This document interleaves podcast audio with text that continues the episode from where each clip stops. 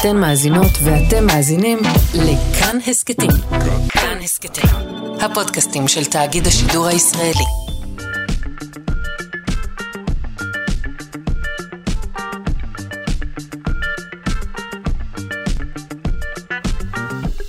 שלושה שיודעים. בוקר טוב, קומו אורו, כאן תרבות, שלושה שיודעים. אנחנו uh, כרגיל משודרים בתדרים 104.9 או 105.3 FM, וגם הבוקר נהיה כאן עם כל המחקרים, כל הפיתוחים המדעיים והטכנולוגיים. למשל, היום uh, נהיה עם העדות המוקדמת ביותר בעולם uh, לבישול של מזון, ועם אסלה חדשנית שתהפוך פסולת לזהב. או ליתר דיוק שתן, לדשן. בשעה השנייה נמצא סוף סוף את הקבר של קליאופטרה, וכמובן יהיו כאן נושאים ומחקרים רבים נוספים. העורך רז חסון, המפיקה תמר בנימיני, לביצוע טכני אלון מקלר. איתנו באולפן אבי שמאי היום, ואני שרון קנטור. מזכירה שאם לא תוכלו להאזין כעת, סורו נא לשידור החוזר בשעה שמונה בערב, או האזינו לנו כהסכת. ביישומון של כאן, או בכל יישומון אחר לבחירתכם. בואו נתחיל עם כל הדברים המעניינים האלה.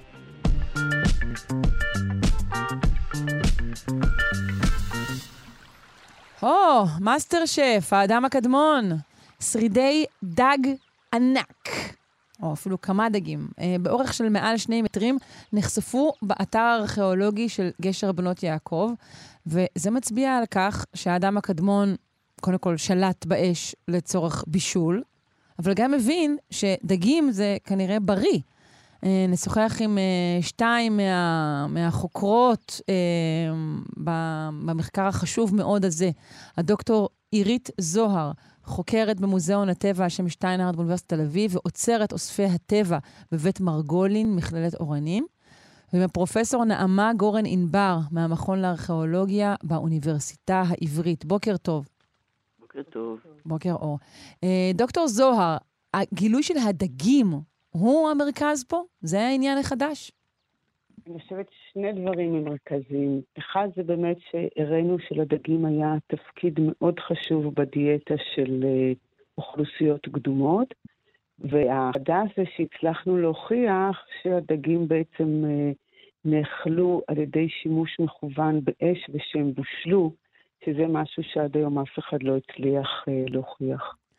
אף אחד לא הצליח להוכיח את זה עד היום? לא, אף אחד לא הצליח להוכיח בישול. מאוד קל להראות אה, שריפה, אבל שריפה לא מעידה בהכרח שהמזון אה, נצרך מבושל. יכול להיות שהוא נצרך חי ואחר כך מה שנשאר ממנו נזרק לאש כחומר בעירה.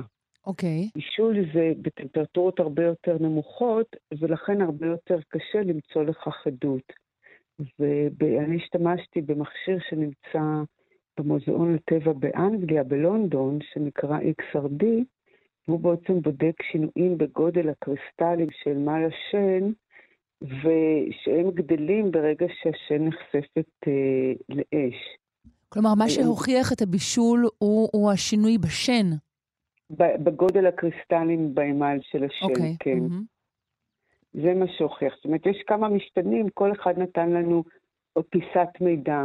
הכל ביחד, כשמה שבאמת נתן לנו את החותמת הסופית, להגיע למסקנה שהדגים בושלו, היה שהצלחנו להראות שינוי מאוד קטן בגודל המייל אה, כתוצאה מחימום ולא כתוצאה משרפה. אוקיי, okay, הבנתי, כי באמת עד, עד היום ראינו שכן יש שרידי אש, ואני מודה שהנחנו שזה מעיד על בישול, אבל זו ההוכחה הראשונה, את אומרת. בדיוק. זאת אומרת, הנחנו כי זה נראה לנו הגיוני, הרבה חוקרים לא מסכימים לכך. ובעצם פה הצלחנו להראות שאנחנו מוצאים עדות לזה שהדגים אכן, שהיה קשר אה, של אה, בישול בין האש לבין הדגים. אוקיי. Okay. על איזו תקופה אנחנו מדברים ועל איזה משך אה, מעידים הממצאים שלכם? אנחנו... בגלל שנעמה תענה על כן, פרופסור נעמה גורן בר, מוזמנת לענות על השאלה הזו. אנחנו מדברים על תקופה שמיוצגת באתר במהלך של מאה אלף שנה. מתוך כל הרבדים שמייצגים את משך הזמן הזה, אנחנו במאמר הזה התייחסנו בערך לשמונה שמונה רבדים שבהם התיישב האדם והשאיר הרבה מאוד מהכלים שלו, מהתרבות שלו, מכלי האבן המסוטטים ומעצמות בעלי חיים, וכמובן מהדגים. אז אנחנו מדברים על אה, בערך אה, סביב 780 אה, אלף שנה, שלושת רבעי מיליון שנה לפני זמננו, וזו גם העדות הקדומה ביותר עד היום לבישול. אין באף אחד מהאתרים אפילו בני אותה תרבות אה, שנמצאים במקומות שונים בעולם, ביבשות שונות, אין בשום מקום אה, הוכחה לבישול כמו שאנחנו הוכחנו דרך שיני הדגים. מדהים. אה, בואו נדבר על החשיבות של בישול עבור האדם, עבור ההתפתחות שלו. החשיבות של בעצם התיאוריות האבולוציוניות אומרות שכדי שנהפוך מהומו ארקטוס, או מיניד מאותה תקופה, לאדם המודרני, אה, חלו שינויים בעצם במבנה מערכת הליסה ובגולגולת, וקושרים את זה לכך לבישול של מזון. כי ברגע שאתה מבשל את המזון, יותר קל ללעוס אותו, יותר קל אה, לעכל אותו, ולוקח גם פחות זמן כל תהליך האכילה והעיכול, וזה מפנה לך יותר זמן לדברים אחרים. אבל בעצם עד היום לא מצאו עדות לכך שהמזון באמת אה, בושל. כן. אז בעצם מבחינת אה, אבולוציה אנושית, אנחנו פה נותנים עוד עדות לכך שהשינוי האבולוציוני אה, והמעבר מהומינית קדום לאדם המודרני, בעצם הייתה באמת קשורה בבישול של מזון.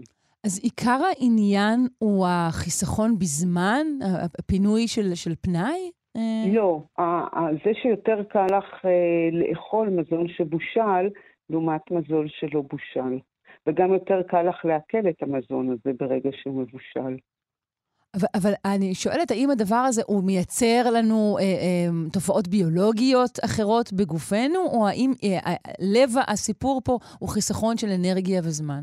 לא, הוא משנה לך את כל מערכת הלעיסה. כל המבנה האנטומי שלנו משתנה ברגע שאנחנו משנים את... אה, צורת האכילה שלנו, אנחנו כבר לא צריכים שרירים חזקים יותר כדי ללעוס את המזון. מבנה השיניים משתנה, מבנה הלסת משתנה, זאת אומרת, הכל משתנה. Okay. אוקיי. וכתוצאה מזה נוצר לנו אחר כך אה, מין חדש של, של אומנית. אני חושבת שהנקודה היא שהחיסכון באנרגיה אה, אפשר את ההתפתחות של המוח מבחינה אבולוציונית. Mm-hmm. כן. כן. Uh, פרופסור גורן ענבר, נמשיך איתך. מה ההבדל בעצם בין, בין חברת דגים לחברה שהייתה אולי תלויה בבשר או בליקוט? Uh, בגשר בנות יעקב יש לנו עולם ומלואו. אנחנו פרסמנו בעבודות קודמות uh, וחקרנו לעומק נושאים כמו הניצול של האדם הזה שחי בגשר בנות יעקב, הניצול של אה, יונקים בינוניים וגדולים, יש לנו ניצול אינטנסיבי של בעלי חיים במגוון גדול, סוסים אה, שני מינים, יש לנו אה, ניצול של איילים, של, בתוך המשפחה של שלושת האיילים שיש, ניצול של היחמור, ניצול אינטנסיבי, שאופן הניצול שלו מאוד דומה לאופן הניצול של יחמורים שנוצלו על ידי אדם מודרני, הוכחנו את זה על ידי הסימנים של העצמות. אה, נוצל האלמנט של הפיל, יש לנו בכל שכבה, יש לנו למעלה מ-20 שכבות באתר, בכל שכבה יש ייצוג לפיל, בין אם ייצוג קטן או ייצוג גדול, לא חשוב. אנחנו הוכחנו אה, בכל המחקרים שהבן אדם ליקט מזון, בעמק החולה היה מגוון מאוד גדול של מזון, אנחנו הראינו שהאדם הקדמון ניצל לפחות 50 מינים של מינים אכילים מהצומח, ועכשיו גם הגענו לדגים. אוקיי, okay, אבל האם יש הבדל בין אה, חברה שהיא חברה, שוב, לקטית, ציידית, לבין חברה שהיא אוכלת דגים? מבחינת אורח החיים שלה, מבחינת המיקום שלה? Uh, קודם כל, הניצול של הדגים חייב להיות ליד מקור המים, וה... אה, וגם החולה הקדמון אפשר את זה כמובן, אבל האנשים האלה, האנשים שהתרבות שלהם היא התרבות השלית, הם ציידים לקטים, והם אה, לא נסמכים רק על מקור אחד בתוך התזונה שלהם, אלא התזונה היא מאוד רחבה, והיא מנצלת את האלמנטים השונים שקיימים בתוך הסביבה שלהם. האם זה מייצר אצלם יותר יציבות, העובדה שהם אה, דייגים? אה, קודם כל, אני חושבת שיש לזה ערך אה, בריאותי מסוים, כן, mm-hmm. אה, אה, בדיאטה, אבל כמובן שכאן, במקרה הזה שאנחנו מדברים עליו עכשיו, יש לנו אה, כמות מאוד גדולה של דגים, וגודל מאוד גדול של דגים. כן. זאת אומרת שמבחינה חברתית אנחנו צריכים להבין שלא מדובר במשפחה של ציידים לקטים שהיא הסתובבה במקום ואכלה, אלא שמבחינה חברתית הייתה אינטראקציה בין מספר הרבה יותר גדול של אנשים בתחום גיאוגרפי מאוד מצומצם.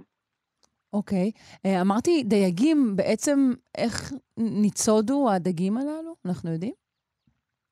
בעצם כדי אה, לדוג דגים לא צריך אה, שום טכנולוגיה, זה מה שיפה בהם. בייחוד דגים בגודל כזה, אתה יכול לתפוס אותם אה, ביד. מדובר בדגים, לא... שוב נזכיר, שאכן הם באורך של מעל שני מטר, נכון? הכי גדולים הגיעו לשני מטר, דווקא אותם הכי קל, אתה תופס, זורק אותם על הגדה, כן.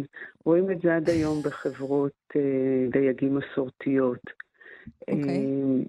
אז, אז מבחינה הזו אתה לא צריך... זה לא דרש שום, שום מכשיר.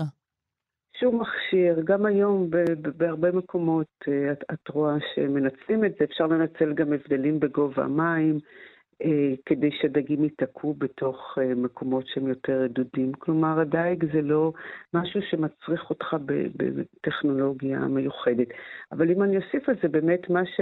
אחד הדברים היפים פה זה שאנחנו מראים שלדגים היה תפקיד מאוד חשוב בכלכלה של אוכלוסיות קדומות, שזה גם כן נושא שלא כל כך התייחסו אליו, כי כנראה ציד נשמע יותר אה, יפה מאשר אה, דייג. אבל מה שאנחנו מראים פה זה שמרבית האתרים הקדומים ישבו ליד מקורות של מים מתוקים שהיו עשירים בדגים. במרביתם נתגלו אה, עצמות דגים, אבל לא תמיד שויכו לכלכלה באתר. ופה בעצם אנחנו באים ומראים שלדגים אכן זה היה חלק מאוד חשוב בכלכלה הקדומה, וזה פשוט מספק אה, אה, דיאטה מאוד מאוד עשירה, והמחקר של האיזוטופים שעשינו ביחד עם אה, חקר המין והגמים, בעצם מראה שזה לא היה משהו עונתי, אלא שהדגים נוצלו כל השנה. טוב, זה מסקרן מאוד מה שאמרת על האפליה המסוימת ביחס אה, לדייג לעומת אה, ציד, צריך לחשוב על זה עוד. אני מודה לכם אה, בשלב זה, אה, זה בהחלט אה, ממצא אה, חשוב. דוקטור עירית זוהר, חוקרת המוזיאון לטבע על שם שטיינרד באוניברסיטת תל אביב, ועוצרת אוספי הטבע בבית מרגולין במכללת אורנים, והפרופסור נעמה גורן ענבר מהמכון לארכיאולוגיה, אוניברסיטה העברית, וכמובן לכל השותפים שלכם אה, במחקר הזה. זהו, סוף סוף רבה. אנחנו יודעים שהאדם הזה בישל. תודה, להתראות. כל טוב, תודה ביי, רבה. תודה, ביי.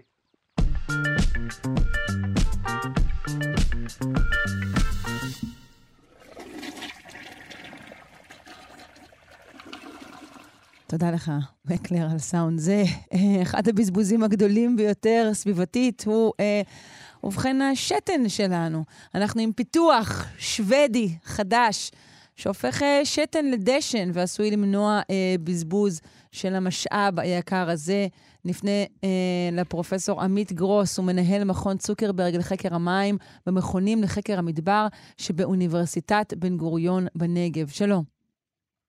בוקר טוב. החברה שלנו אה, מרחיקה אה, מעצמה את התוצרים הללו, אבל זה לא תמיד היה כך, נכון? היה, היחס ל, להפרשות הגוף. אה, לגמרי. בשנים הקדומות, או הקודם, כאילו לפני הרבה שנים, לא היו שירותים בכלל, ואנשים עשו את הצרכים שלהם אה, בקרבת הבית, ובדרך כלל השתמשו בזה. אה, לדשן אה, את השדות שלהם או, דברים מהסוג הזה. בדרך כלל השימוש היה חקלאי, אבל אה, כן, רק לפני, האמת היא שלפני מאות שנים או אלפי שנים אה, בהתחלה התחילו להמציא את הנושא הזה של שירותים ושל להרחיק את הפסולת הזאת, רק שהיא לא פסולת, האמת, היא משאב בעיניים שלי מה... מקרבת האנשים או מהבית. אבל בעבר זה לא היה ככה. כן, אפילו, אפילו היו מוכרים אה, אה, את המשאבים הללו אה, אה, לצורכי אה, דשן, לדעתי. לגמרי, לגמרי. האדם, אני, אני לא יודע אם לקרוא לו האדם הקדמון, אבל האדם... לא, הוא לא קדמון. בה, כן. האדם שחי בה ב, ב, ב, בשנים עברו, השתמש במשאב הזה בצורה... אה, הרבה יותר יעילה, אבל צריך לזכור שהיו הרבה פחות אנשים. כלומר, והם היו מרוכזים הרבה פחות, כך שזה היה ניתן לעשות. היום בתוך עיר זה מאוד קשה למכור את המשאב הזה, או אה, בלי איזושהי התאמות, בלי להכין התאמות מיוחדות, וזה בעצם עבודה ומחקר שנעשה בעשרות, שנים, לא עשרות, ב-20 שנה האחרונות, אולי 30 שנה האחרונות, כשאנחנו אה, מנסים בעצם לקחת או להבין ש... להתייחס לחומרים האלה לא כאל פסולות, אלא כאל משאבים, ולנצל אותם. אה, בהפרשות האנושיות יש אולי פי שלוש, אולי אפילו קצת יותר אנרגיה מהאנרגיה שעולה לטפל בהם היום, ובעצם אנחנו מבזבזים. לא רק שאנחנו משלמים על האנרגיה לטיפול, אנחנו מבזבזים אותה אה, ומחממים את הכדור. בשיטות שאנחנו עובדים איתן היום, ואותו דבר עם שתן. שהן שיטות די ישנות, כלומר, האסלה הזאת שאנחנו משתמשים בה ביום-יום, לא החדשה, אלא הרגילה שלנו, היא קיימת כבר לדעתי כ-150 שנה, ולא עברה הרבה אה, שינוי. וכעת אולי אנחנו עומדים בפני מהפכה. בואו נדבר על האסלה החדשה הזו, על אותו פיתוח שוודי. מה בעצם אה, עושים אה, באסלה הזו? אז בעצם, זה, זה, הפיתוח, אה, יש, יש דומים לו כבר אה, איזושהי תקופה, יש שם בפיתוח החדש הזה, יש ניואנס, אבל באופן כללי מפרידים את ה... שתן מהצואה, בעצם מייצרים אה, אה, אסלה שהיא כפולה, שמאפשרת לשתן לרדת למיכל אחד ולצואה למיכל אה, אחר בעצם, ובדרך כשאוספים את השתן, אז דואגים ל, לייבש אותו, לפעמים דואגים לך, להוסיף שם עוד כימיקל, ובעצם הופכים ממנו אבקת דשן שיכולה עכשיו להיות משונעת, כי אם היינו אוספים רק את הנוזל, אז uh, הרבה יותר קשה לשנע את זה ול, ולמכור את זה ולשמר את זה. יש גם שיטות כאלה, אבל uh, מה שמיוחד בשיטה השוודית, שזה במקום בעצם מייבש את השתן והופך אותו לאבקה. לאבקה או, או לכדורי דשן, דשן כאלה. לכדורי כן. דשן, כן. Mm-hmm. אה, כן. כלומר, כל העסק אה, נעשה בתוך האסלה הזאת עצמה, זה לא שזה, אחר כך מעבירים את התוצרים לנקודה אחרת. בדיוק, אה, אחר כך כן צריך להעביר, הם באים, אני מניח, לאסוף את זה, אחרת זה צריך להיות מקומי, אבל כל העסק, כל הייבוש נעשה ב-on site, כאילו במקום, ולא צריך לשלוח כן. בעצם את השתן למפעל, וזה mm. מאוד מיוחד. ובאמת אה, מאפשר. כי בעבר, אה, כמו שאמרתי, זה לאסוף מהמון בתים זה מאוד קשה. נכון. אה, לא, יש להניח שאם זה יהיה משהו מקובל, תפותח איזושהי מערכת, אתה יודע, או צינורות שאוסף את הדבר הזה באופן אה, אוטומטי.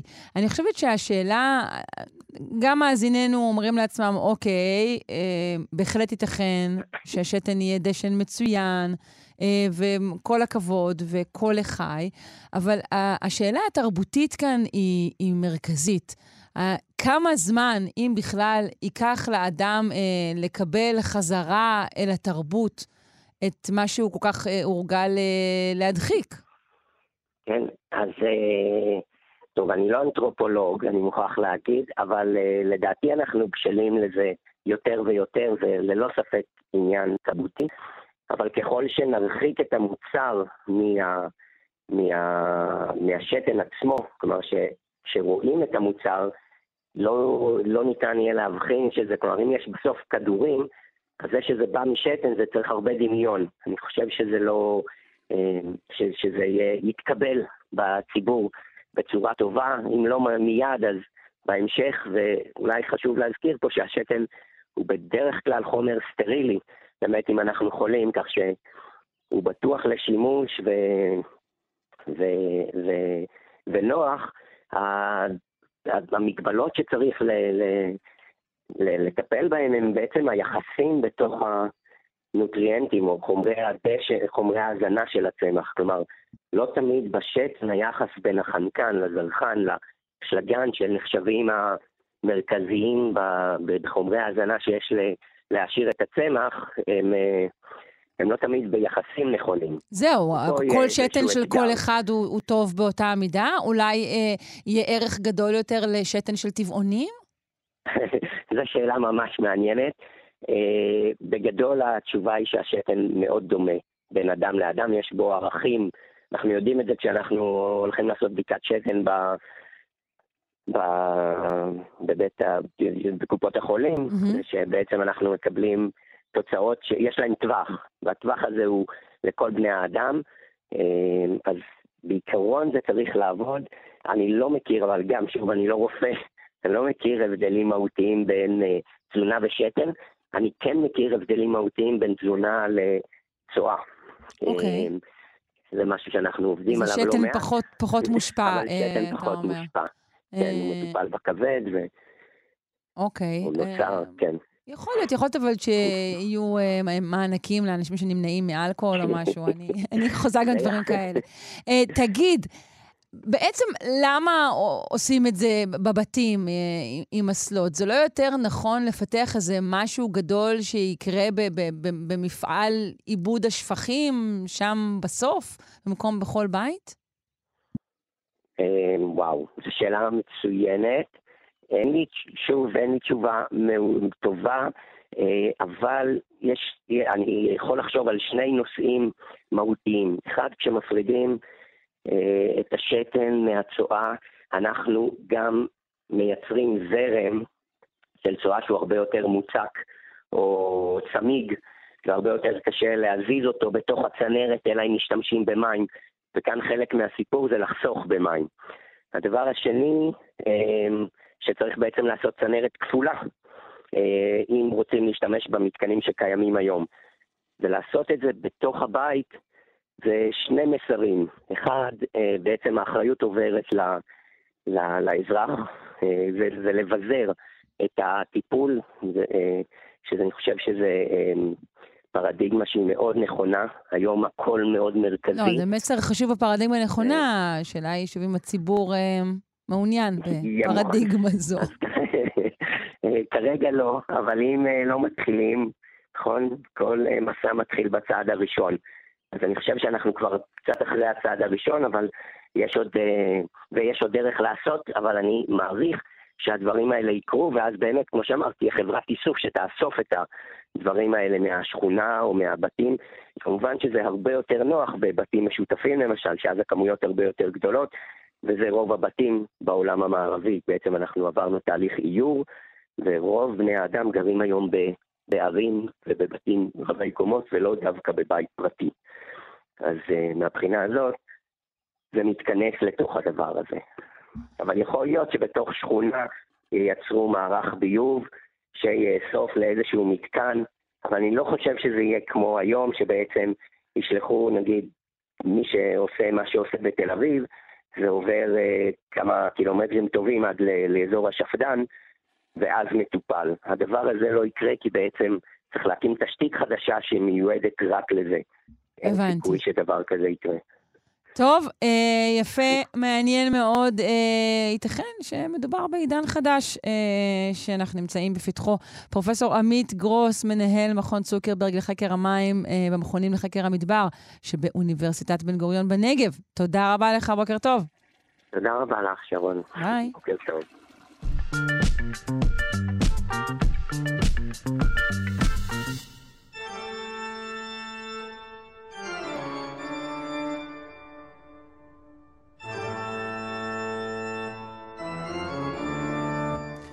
האבולוציה של הפרופסור אריאל צ'יפמן, חבר המחלקה לאקולוגיה, אבולוציה והתנהגות באוניברסיטה העברית. בוקר טוב. בוקר אור. אנחנו ממשיכים אה, אה, בכתב ההגנה על תורת האבולוציה, נכון? בכל מיני חורים לכאורה שנמצאים שם. נכון. אה, אז אני רק אזכיר, לפני שבועיים או שלושה התחלתי בסדרה של פינות שבהם אני לוקח טיעונים נפוצים ומקובלים נגד תורת האבולוציה, או לכאורה חורים, אה, ומנסה להסביר למה הטיעונים האלה שגויים. והיום אני רוצה לדבר על טיעון שמופיע בהרבה מאוד אתרים בריאתניים ואנטי-אבולוציוניסטים, הטענה שאין מאובני מעבר. זו טענה מאוד... ציפן, אין מאובני מעבר. אם היה פעם אה, דג שהופך לציפור, אני רוצה לראות מאובן של דג ציפור. מה קורה עם זה? בדיוק, זה, זה בערך רמת הטיעונים, בלי, בלי, אה, אה, אולי בלי להגזים בהקצנה אה, אה, של הדעות אה, המנוגדות. אבל זה טיעון מאוד מוזר כי הוא לא נכון. אה, וקצת קשה להתמודד עם טיעון שהוא באופן בסיסי לא נכון, העובדה שמוצגת כאן היא עובדה לא נכונה. אז בדרך כלל באותם כתבים או אתרים אה, של מתנגדי אבולוציה, אז הם מחפשים מאובני מעבר שהם לא סבירים. אה, זה מעין טיעון איש קש כזה. אני מחפש, כמו שאמרת, אני מחפש מאובן שהוא באמצע בין דג לציפור ואני לא מוצא אותו, כנראה שיש בעיה בתיאוריה. אבל הבעיה היא בניסיון למצוא מאובן בלתי סביר. אז בואו קודם נתחיל במה זה מאובני מעבר. כל מאובן שאנחנו מוצאים נמצא איפשהו על ענף אבולוציוני והוא מעבר בין המינים שהיו לפניו למינים שהיו אחריו. יש לנו הרבה מאוד דוגמאות, ועל חלק מהם כבר דיברתי בפינות אה, במהלך התוכנית, שאנחנו יכולים ממש לעקוב אחרי רצף של שינויים, למשל דיברתי לפני כמה חודשים על אבולוציה של לוויתנים. יש לנו רצף מאוד יפה של מאובני מעבר מיונק יבשתי ליונק ימי עם כל שלבי הביניים. אז, אז מאובני מעבר הם לא רק נפוצים, מאובני מעבר הם, הם הנורמה. כמעט כל מאובן שאנחנו מוצאים הוא איזשהו מאובן מעבר. אבל מה שמתנגדי האבולוציה מחפשים זה מאובני מעבר בין קבוצות שקיימות כיום. Mm, וכאן הכשל. אוקיי. Okay. הטענה השגויה היא שאם אה, ציפורים למשל יצאו מזוחלים, אז אנחנו צריכים למצוא איפשהו באמצע מאובן שהוא חצי זוחל, חצי ציפור, שהוא חצי לטאה, חצי ציפור, או חצי תנין, חצי ציפור. אבל זה הרי לא היה כך, והתהליכים כמובן איטיים הרבה יותר. זה לא עניין שהם איטיים. הציפורים לא הגיעו מזוחלים שקיימים כיום. ציפורים הגיעו מאב קדום משותף לציפורים ולזוחלים.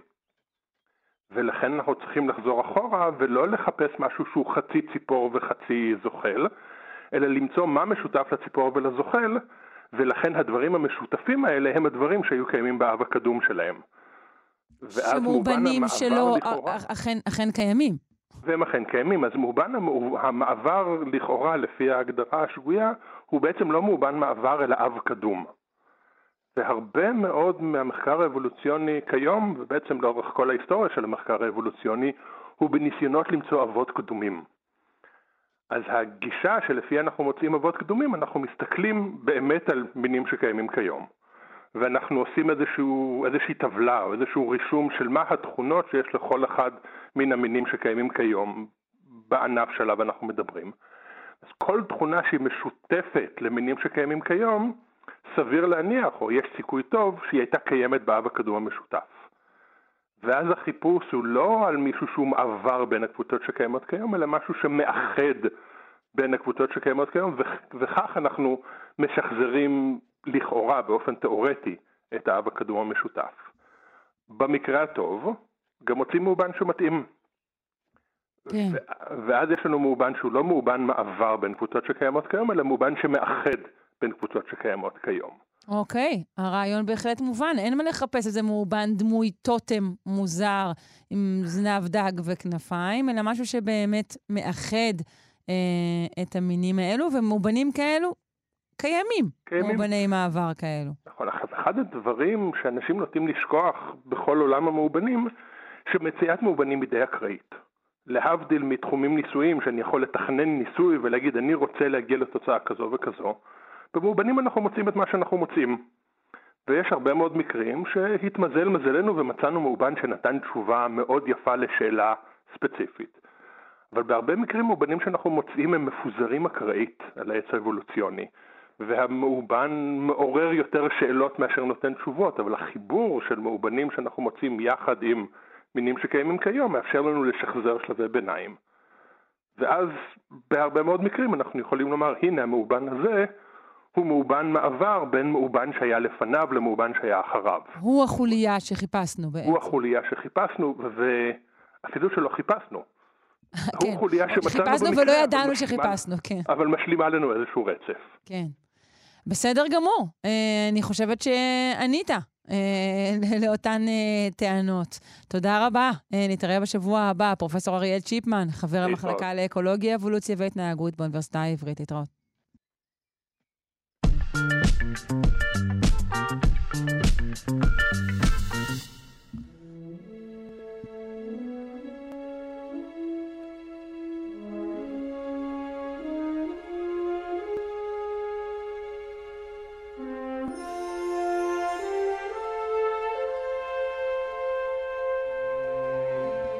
חושבת שחלום של כל אה, אומן מודרני, אה, קונספטואליסטי בוודאי, זה ליצור פסל שבעצם אינו יכול להתקיים.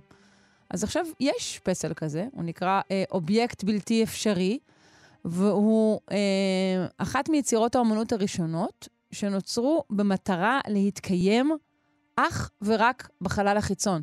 אה, למעשה הפסל אינו יכול להתקיים אה, כאן אה, בכדור הארץ. אה, יוצרות הפסל הן החוקרת דוקטור יסמין מרוז מהפקולטה למדעי החיים באוניברסיטת תל אביב, והאומנית העכשווית אה, ליאת סגל.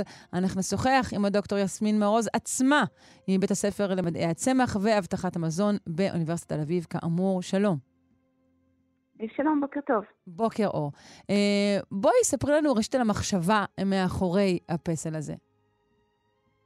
אה, אז כאמור, אה, כמו שאמרת, אנחנו רצינו באמת לעשות איזשהו פסל אה, שיכול להתקיים רק בחלל. כן נשלחו יצירות אומנות בעבר לחלל, אבל ברובן זה בעצם היה אובייקט שהיה יכול להתקיים בכל מקום, ופשוט הביאו אותו לתחנת חלל או איפה שזה לא יהיה.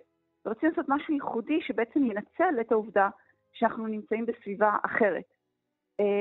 אז מה שמיוחד בחלל זה כמובן שאין כוחות כבידה. אה, ולכן החלטנו להשתמש ב... אה, לבנות פסל אה, שבנוי ממים בעצם. עכשיו, מה שמעניין זה שכשאנחנו מסתכלים כאן בכדור הארץ על התנהגות של מים, האינטואיציה שלנו לגבי מים היא לגמרי באה מתוך זה שיש גרביטציה. וברגע כן. שמורידים את כוח הגרביטציה, מה שרואים זה את הכוחות האחרים שפועלים על מים בדרך כלל, רק שהם הרבה יותר חלשים ואנחנו לא שמים לב אליהם כל כך בכדור הארץ, שזה מתח פנים, שזה מה, מה שמחזיק טיפה בעצם, שתהיה טיפה, אה, וכוחות אה, אדהזיה, מה שנקרא, או הכוחות שגורמים למים להידבק למשטחים. אוקיי. אמ, אז, אז בעצם אלה, הכוחות האלה כן רואים אותם בכדור הארץ כשאנחנו מסתכלים על, על דברים מאוד, טיפות מאוד מאוד קטנות. אה, למשל, אם אנחנו מסתכלים על, יש את התמונות היפות האלה שרואים טיפות של מים על אמ, עלה נגיד בבוקר של טל, אז רואים שהם ממש כמעט ספירה מושלמת, שלא, אבל אי אפשר לעשות כזאת טיפה גדולה. כי ברגע שהיא גדולה, יש לה משקל, וברגע שיש לה משקל, אז כוחות הגרביטציה הופכים להיות למשמעותיים, ואז הטיפה בעצם הופכת לקווץ' והיא פשוט נשפכת. בחלל אין כוחות גרביטציה, ואז יש רק מתח פנים וכוחות אה, אדהזיה, ואז אני יכולה אבל ליצור באמת ספרות כאלה, אבל גדולות כרצוני. אה, אז זה מה שמיוחד בעצם. אז בואי ננסה לתאר את הפסל עצמו. מדובר במעין סולם מוזהב, נכון?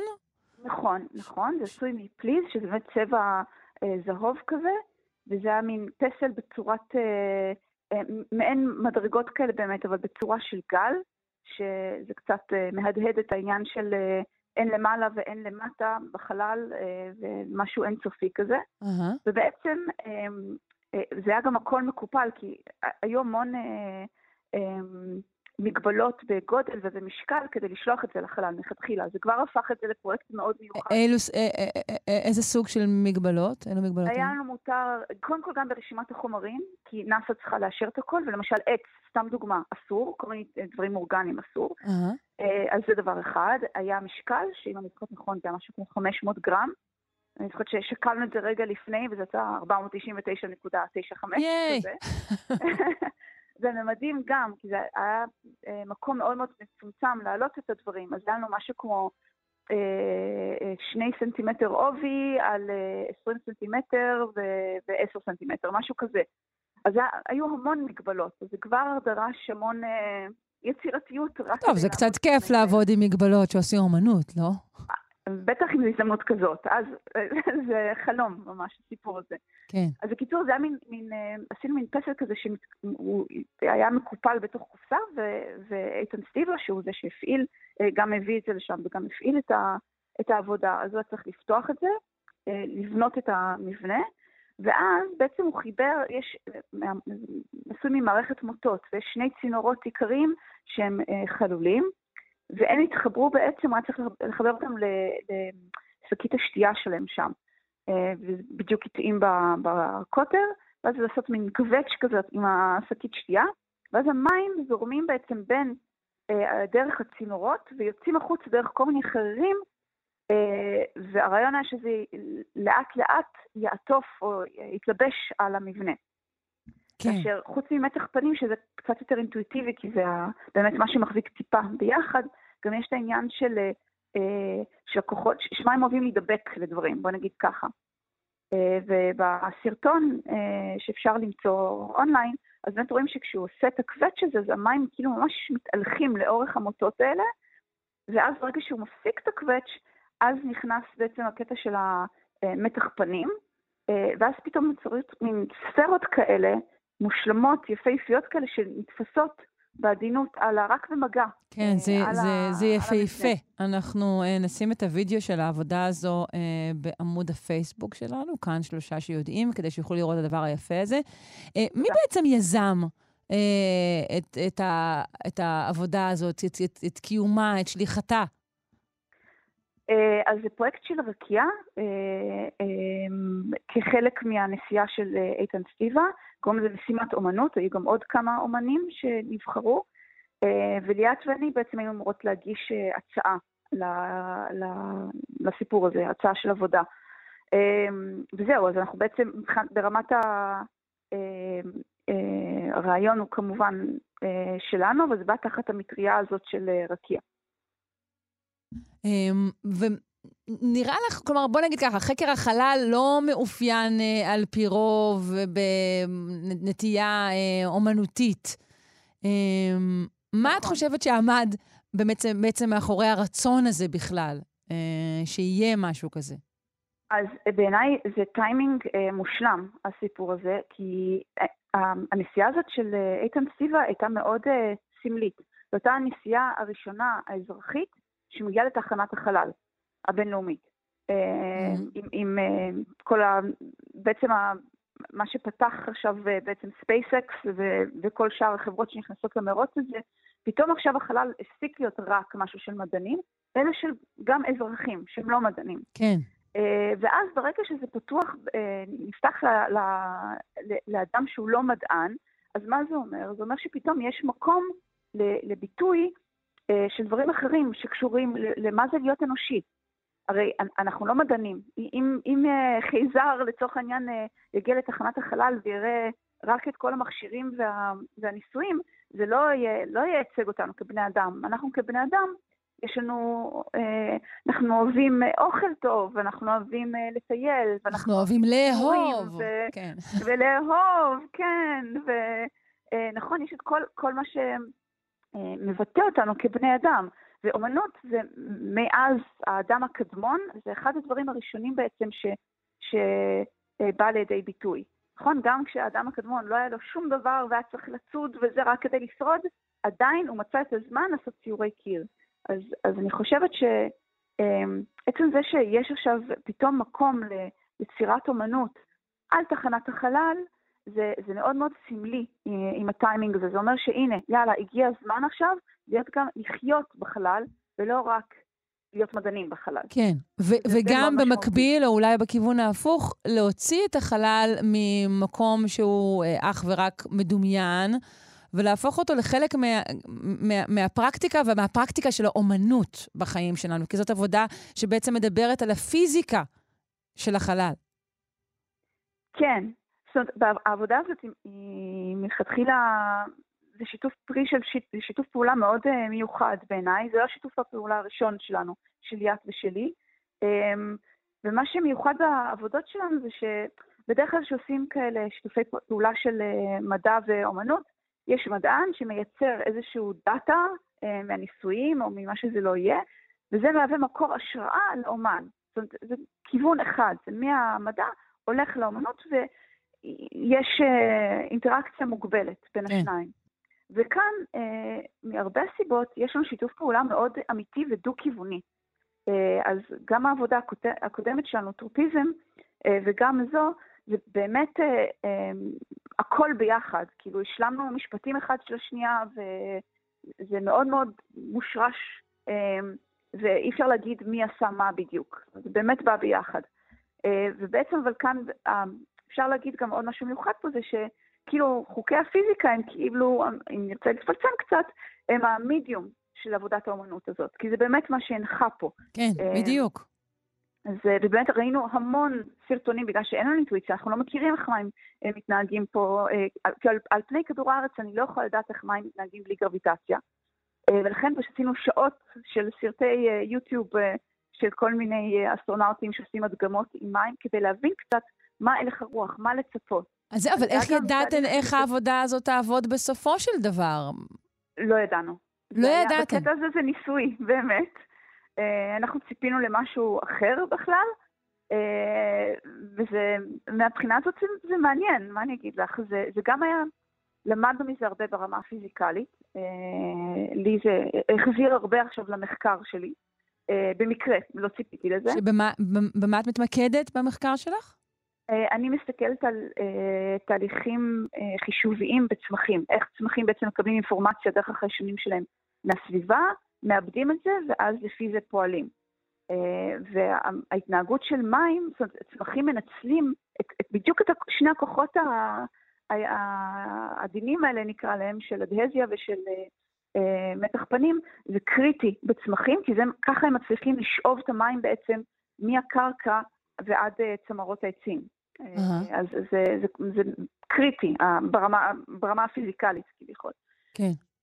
Uh, על פני uh, כוכב לכת זה שלנו, ניתן לצפות בעבודה הזו בעצם רק בצורה של וידאו.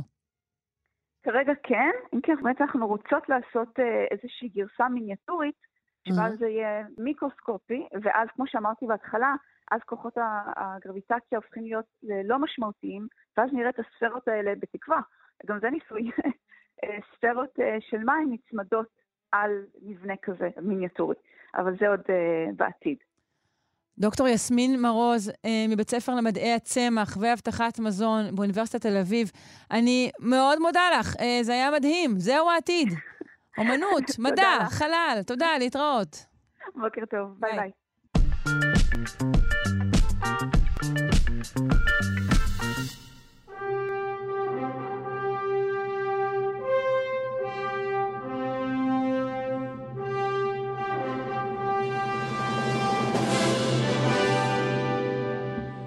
וזוהי פינת גיבורי העל שלנו עם אורי פינק, איש הקומיקס של ישראל ויושב ראש איגוד הקריקטוריסטים הישראלי. שלום. היי, hey, בוקר טוב, שרון. היי, hey, אילו חדשות בתחום גיבורי העל הבאת לנו הבוקר? אה, חדשות uh, מרעישות, זאת אומרת, אחרי הרבה הרבה זמן, סוף חוזרים לסרט חדש של מארוול, חגיגה גדולה לכל הטיקים באשר הם. אה, ווקנדה לנצח. אה, ווקנדה לנצח. זהו, אז זה באמת אה, אחד סרט ענק, באמת, אני אה, ממליץ עליו בחום. כן, ראית רק... אותו כבר. ראיתי אותו כמובן, כמובן okay. ראיתי אותו אוקיי. כבר. Uh, עכשיו, זה סרט המשך לפנתר השחור, סרט הקודם שהיה להיט מטורף, שבר את כל הקופות ועשה את כל הבלאגן. הבעיה היחידה עם סרט ההמשך הייתה שלצערנו הרב, הכוכב הראשי שלו, צ'דוויק בוזמן, ששיחק את הפנתר השחור, הלך לעולמו. כן, עצוב נורא, באמת בחור צעיר. תמיד בעיה, אם כי כן, בימינו אפשר, אתה יודע, לקומם אותו בהרבה מאוד דרכים. כן, האמת שעושים את זה כל הזמן, כן. אבל אה, משום מה, זאת אומרת, הבמאי, כן, הבמאי אה, ריין קוגלר אמר שהוא לא רוצה לעשות את זה, זאת אומרת, אה, למרות שכל באמת האנשים אמרו, בואו תעשו, תשימו שחקן חדש, הוא אמר לא, כי זה היה חבר אישי שלו, האמת, הבחור, השחקן, אז הוא אמר, לא, אני רוצה לעשות סרט אחר, והאמת, ומה שגם מעניין, בסרט הזה, בגלל המוות של, של צ'דוויק, אז, אז הוא לגמרי חורג מהקומיקס. זאת אומרת, בקומיקס הפנתר השחור מתרוצץ ועושה הכל, והכל בסדר, כן? אבל בסרט פה, בגלל שהשחקן נפטר, החליטו גם שגם הדמות הזאת תלך לעולמה. וכל הסרט בעצם זה התמודדות עם המוות שלו, כן? כל הסרט זה התמודדות עם המוות של, ה, של, ה, של המלך, כן? הוא, מי שלא מכיר, הפנתר השחור הוא מלך של איזו מדינה אפריקאית דמיונית בשם וואקנדה, שהיא נורא מתקדמת, ויש לה איזה אה, אוצר טבע מדהים בשם ויברניום, שבעזרתו היא יכולה לעשות הכל וזה. זה אפרו-פיוטריזם במיטבו, כן. כן, ממש, כן, אז זה ממש ככה נורא מוזר שאתה רואה אנשים טכנולוגיה סופר מתוחכמת וזה, והכל, אבל החיל הכי... כן, הסיירת מטכ"ל שלהם נלחמת עם חניתות. כן, שזה קצת מוזר, אבל אה, טוב, נזרום עם זה. עכשיו באמת, הסרט הזה הוא כיף לא נורמלי. באמת, אני מציע, זאת אומרת, ללכת לסרט הזה קצת, אם יש את המוח, יש כזה כפתור, אפשר להוריד אותו בכמה דרגות, אז, אז זה עוזר, כן? כי יש שם המון המון דברים שהם, אם אתה קצת חושב עליהם, אז הכל נהרס, כאילו, אתה אומר, כמו, כמו למשל הקטע הזה עם החניתות, וגם יש שם המון הרצאות על אה, מגדר ו...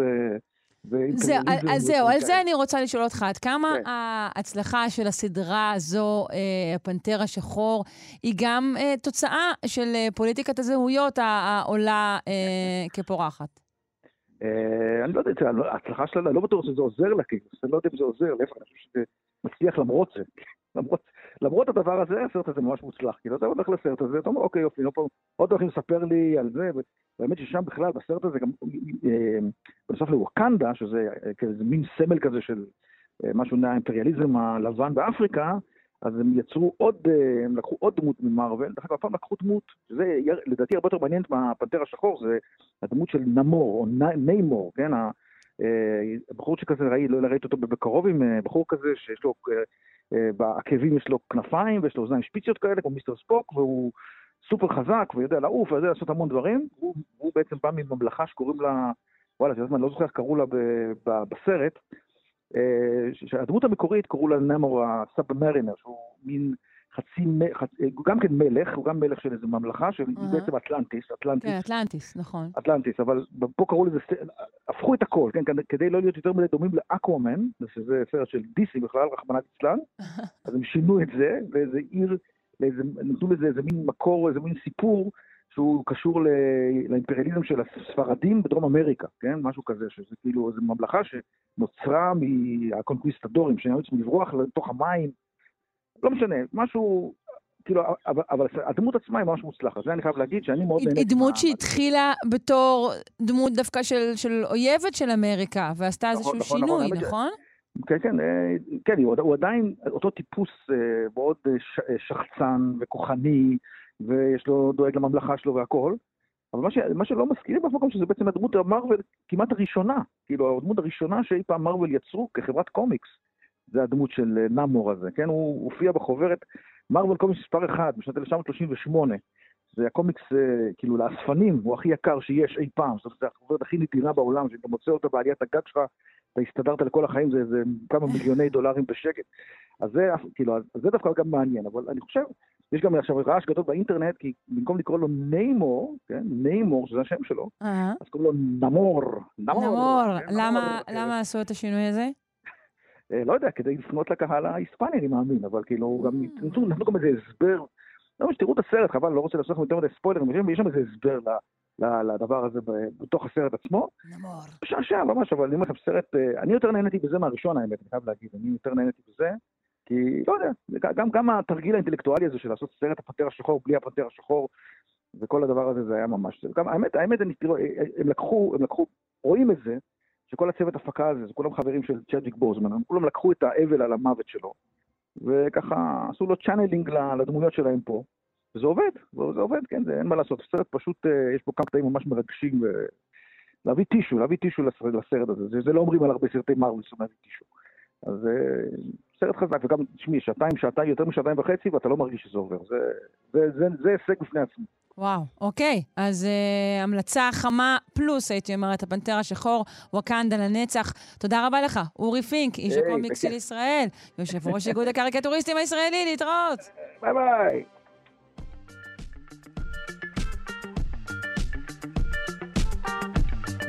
עד כאן שעתנו הראשונה שארז, ערך רז חסון, ארז רך חסון.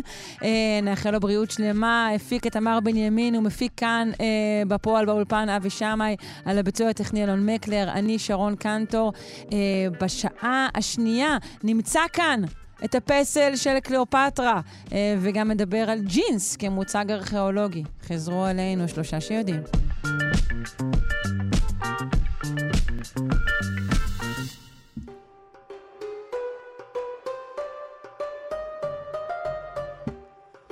קטלין מרטינז היא ארכיאולוגית מאוניברסיטת סנטו דומינגו, והיא מחפשת את הקבר האבוד של קליאופטרה כבר כמעט 20 שנה. עכשיו, אולי היא מצאה אותו. אה, בואו נשמע אה, על המציאה הזו. האם, האומנם, היחידה שתוכל לענות לנו על כך, הדוקטור רחלי שלומי חן, הגיפטולוגית מהחוגים למדע הדתות ולארכיאולוגיה באוניברסיטה העברית, ומייסדת מיזם מלכת מצרים. שלום. שלום, בוקר טוב, אבל גם אני לא אוכל לענות. לא? אז, אני, לא. אז לא. אז, אז, אז לא.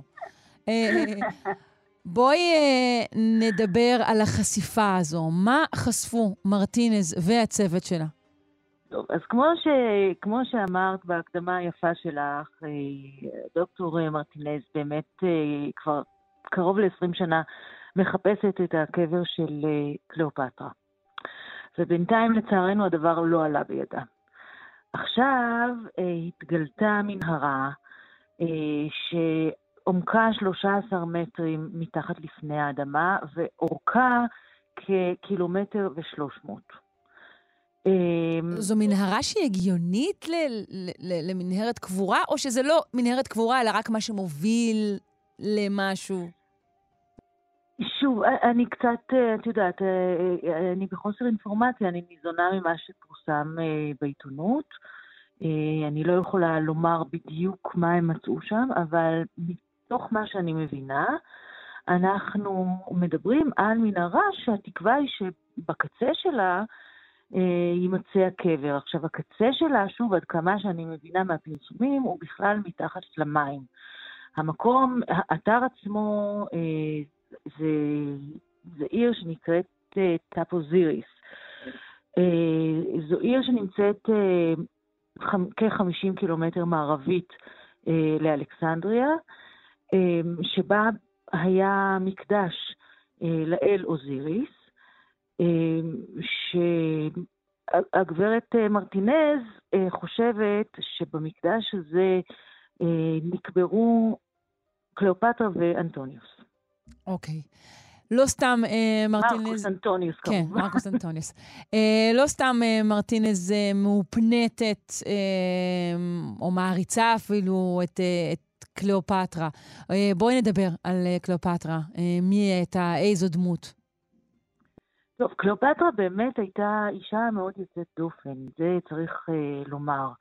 אה, היא הייתה, היא, זאת אומרת, שמה מלא, או לא, לא נגיד את שמה המלא, אבל היא קליאופטרה השביעית.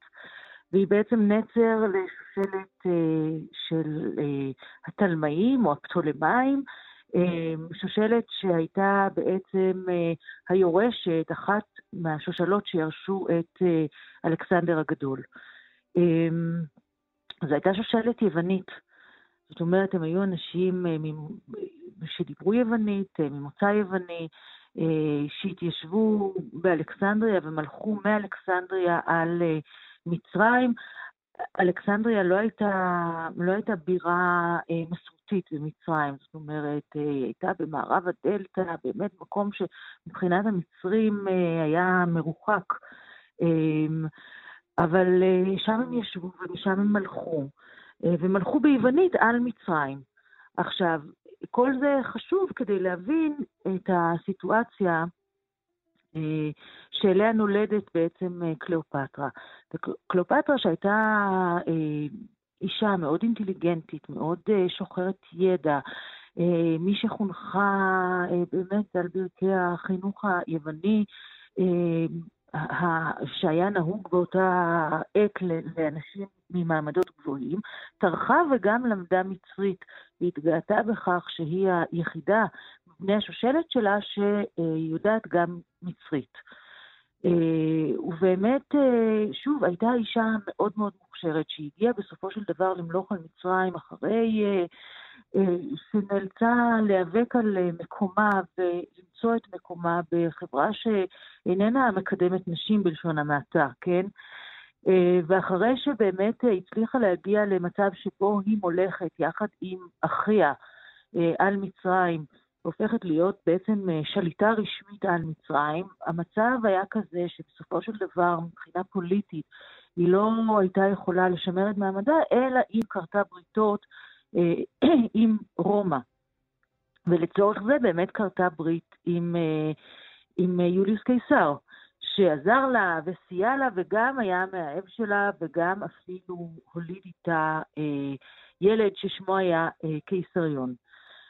אבל האהבה הגדולה הזאת לא הייתה ארוכת ימים.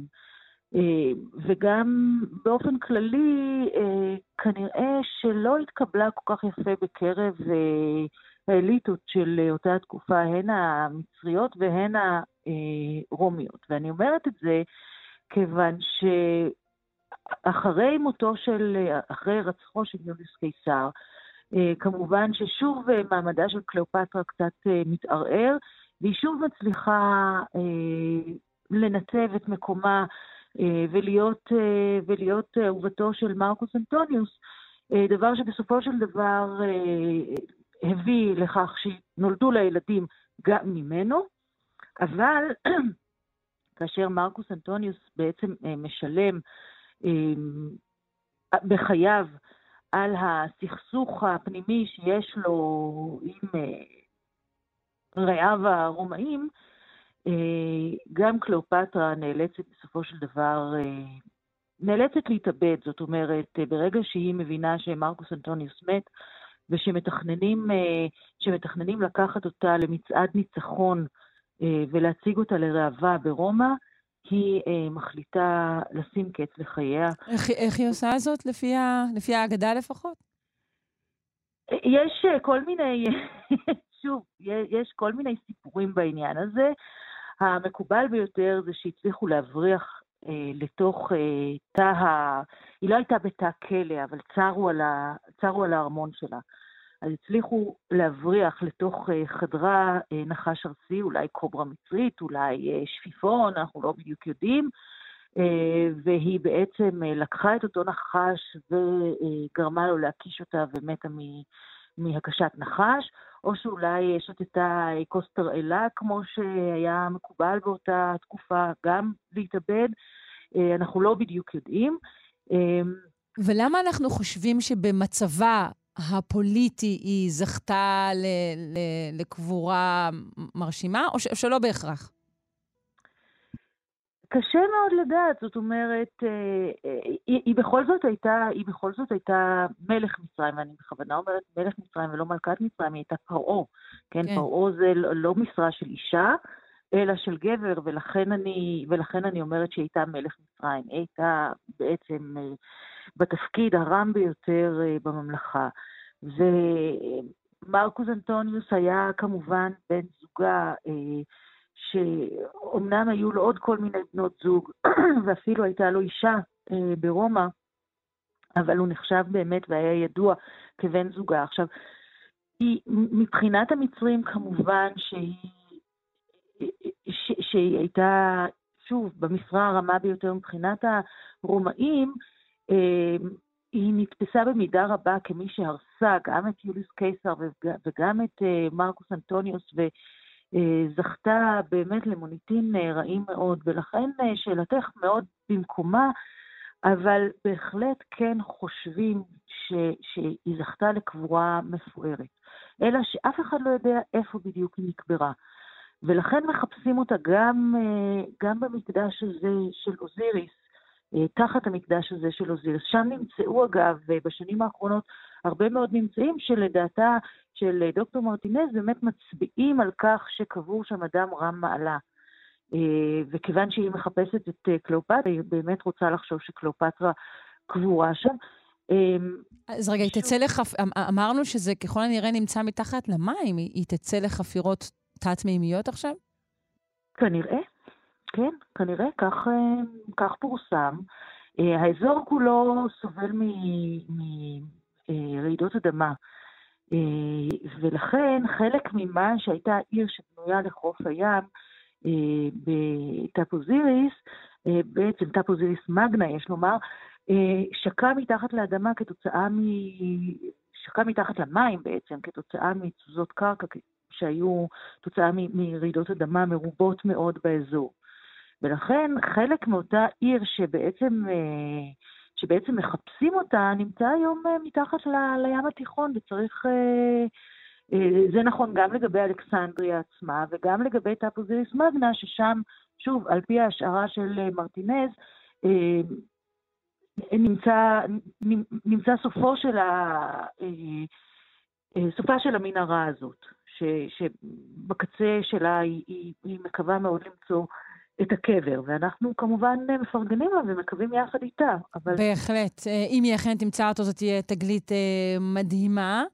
אה, כן, וגם... צריך רק עוד לומר כן. משהו קטן על קליאופטרה. Mm-hmm. שוב, היא הייתה באמת אישה מאוד מאוד יוצאת דופן, אבל אה, סבלה מפרופגנדה מאוד מאוד גרועה בגלל מה שה... אה, מה שהרומאים אה, חשבו עליה, בגלל שהם חשבו שהיא עושה את... אה, לא ייתכן, את... אישה חזקה סבלה מפרופגנדה גרועה, אני ממש... אני בהלם! היית מאמינה שזה דבר? כן, כן, ממש. ולכן הרבה פעמים הציגו אותה אה, כנכלולית, כמכוערת, כמכשפת, כ...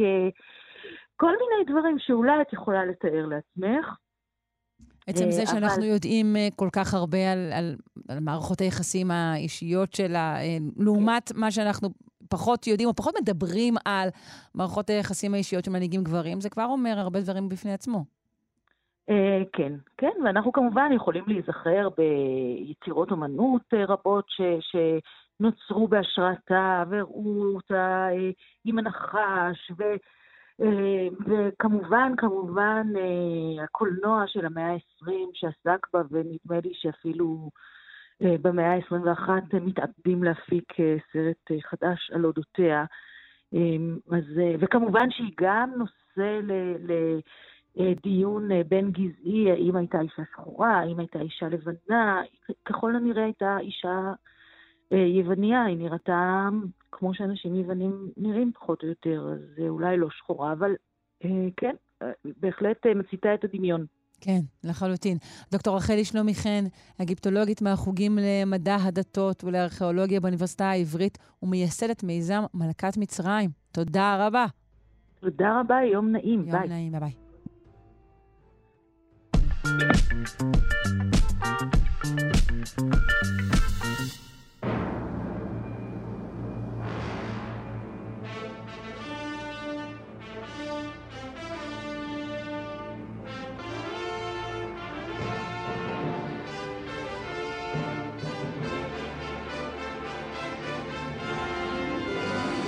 אנחנו ממשיכים עוד היסטוריה. אה, חלק השלישי אה, בשיחתנו על אה, מצבת מישה עם הדוקטור אילן אבקסיס, שדרן ההסכת דברי הימים על המקרא והמזרח הקדום. אותו תוכלו למצוא בכתובת ilanabc.co.il, וגם, כמובן, ממש כאן. שלום, בוקר טוב. בוקר טוב למאזינים ולך, שרון, מה שלומך? טוב, טוב, ואתה? אני מצוין, אני רק רוצה להזכיר בהמשך השיחה הקודמת המרתקת על קליאופטרה, שמאוד מקובל בהיסטוריה לתקוף את הגבר באמצעות אשתו. אני אזכיר את, למשל רק את אשתו הכושית של משה ואת איזבל אשת אחאב. כאילו שתי דוגמאות, ומרי אנטואנט ואן בולין, לא חסרות דוגמאות. לא חסרות, כן. ממש לא, והיום נמשיך, ב, נמשיך במצבת, מצבת משל המרתקת הזאתי, וכזכור למאזינים ולך, הפינה הקודמת תמה עם כיבוש העיר העטרות של בני גד. אז משה לא רק כבש, שימי לב שרון מה כתוב, והושיב בה את איש שרון ואת איש מחרת. עכשיו, באתרים שנכבשו לא נכבשו לשווא, אלא הושיב את אנשי שרון ואנשי מחרת. שרון ומחרת הם אתרים שאנחנו לא מכירים, ובואו נמשיך, יש פה משהו עכשיו נורא נורא מרתק.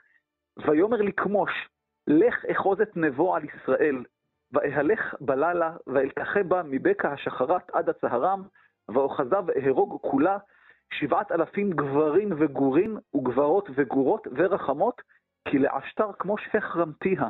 וזה באמת באמת מעניין. רגע, מה, יש פה איזה מחסור ביהודים מאוד מאוד חמור, נכון? בלילה זה בלילה, נכון? כן, אני קראתי במואבית וראית שהבנת הכל. צהרם זה צהריים. בדיוק, בקע, בקוע, שחרת, השחרית. כאילו זה כנראה, זה, זה הכתיב המואבי, אבל ראית שהבנת ללא כל בעיה. Mm-hmm. עכשיו, משה קיבל מסר ישיר מהאל, כתוב ויאמר לכמוש, כמוש הוא אל הלאומי של המואבים, כשם של אדוני הוא האל הלאומי של הישראלים. עכשיו, התופעה שבה האל פונה ישירות למנהיג ידועה במקרא, אני מזכיר רק את דוד, וישאל דוד באדוני לאמור האלה אל הפלישתים התתנם בידי, ויאמר אדוני אל דוד, עלה כי נתון אתן את הפלישתים בידך וכולי.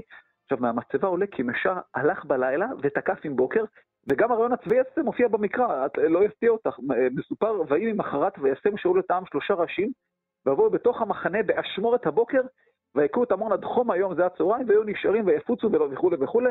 עכשיו, במצבה נזכרים גורים וגורות, שהם בעצם ילדים וילדות במואבית, למרות שבעברית אגב, גור זה צאצא של בעל חיים, במואבית מדובר בצאצאי אדם, יפה, וגם נזכרה המילה רחמות. רחמות הכוונה היא לנשים צעירות מלשון רחם, כמו שמופיע למשל בשירת דבורה, חמחמתיים או באוגרית. והנה עוד קשר מעניין למקרא, כתוב כי לעשתור כמו שייך רמתיה. אנחנו מגלים שמוסד החרם היה קיים גם אצל שכני ישראל. מה זה, במקרה הזה העיר נבו הוחרמה לכמוש. מה, מה הכוונה חרם? שכל אנשי העיר הומתו ורכושה הוקדש לאל. אני מזכיר את גורל יריחו. כתוב ויחרימו את כל אשר בעיר מאיש ועד אישה, מזקן ועד נער ועד שור ושה וחמור, לפי חרב. זה מוסד אכזרי מאוד, גם במונחי ימינו וגם במונחי הימים ההם, זה, זה מאוד נדיר. והנה המשך המצבה, והוא אומר, ואקח משם את כלי אדוני, י"ה ו"ה, ככה כתוב במפורש, ואסחב הם לפני כמוש. שוב, קטע נורא מעניין, זו אגב הפעם הראשונה שהשם המפורש של אלוהי ישראל, י"ה ו"ה, מופיע במקור חוץ מקראי. כלומר, מהקטע עולה, כן, פעם ראשונה, י"ה ו"ה, הקטע גם עולה שבעיר נבו היה מקדש לאדוני אלוהי ישראל, כלומר, לקחת כלי אדוני, משמעם שהיה מקדש, כי אין כלי פולחן לאל ללא מקדש לאל, והמואבים הכירו את אדוני כשם שאנו מכירים את כמוש. את יודעת, אנשים מכירים את שכניהם, הזכרנו את זה. כלי הפולחן של אל המובס עוברים למשכן האל המנצח. גם התופעה הזו מוכרת היטב מן המקרא, אני מזכיר את ארון הברית. ויקחו הפלישתים את ארון האלוהים והביאו אותו בית דגון והציבו אותו אצל דגון. או כלי המקדש מירוש, ב, בירושלים שנלקחו בבלה אל בית אלוהי נבוכדנצר.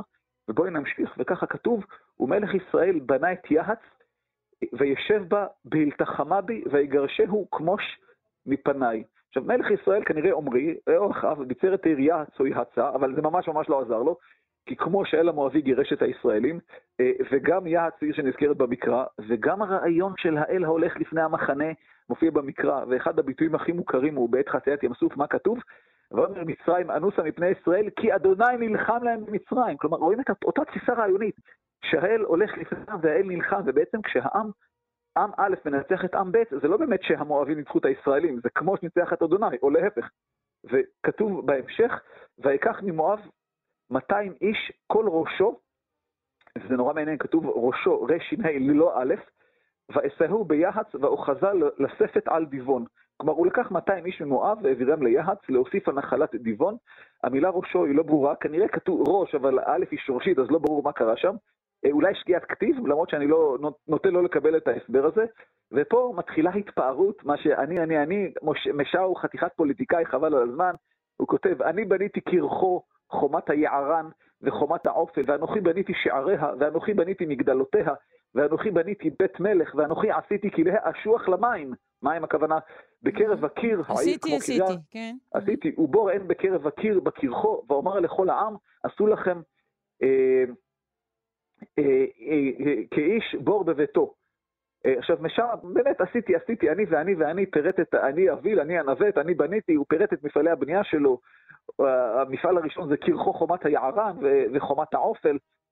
הוא בנה איזה חומה, והעופל הוא כנראה החלק הגבוה בעיר, בלשון העפלה. עליו הייתה קרחו, קרחו זה המצודה. גם במקרא גם נזכר האופל, גם בירושלים בירת יהודה וגם בשומרון בירת ישראל נזכר אופל. שאר המפעלים, הוא בנה שערים ומגדלים ובית מלך, זה ארמון כמובן, וכלאי האשוח למים, אה, מפעל מים כלשהו. ובנוסף, משה ראה את המצב החמור בעיר, לפיו בעיר לא היו בורות מים, אנחנו יודעים שבעבר הירדן אין יותר מדי אה, נחלים ומעיינות, אז אה, יש בורות מים ממש כמו בעבר המערבי של הירדן. לכן כולם, כל העם, קיבלו הוראה לחפור בור מים בחצר, אה, והנה משפט הסיום, שרון, בעצם אה, משי הקדים את נעמי שמר בקריאתו אל בורות המים, ובבורות המים הללו נסיים את הפינה, ויהיה חלק ארבע ואחרון, הפעם אני מבטיח. יהיה חלק ארבע. נו, בסדר גמור. זה אה, האחרון, האחרון. בסדר גמור, אה, מרתק. תודה רבה לך. פינת התנ"ך עם הדוקטור אילן אבקסיס, שדרן ההסכת דברי הימים על המקרא והמזרח הקדום. תודה רבה, ביי. תודה לך ולמאזינים.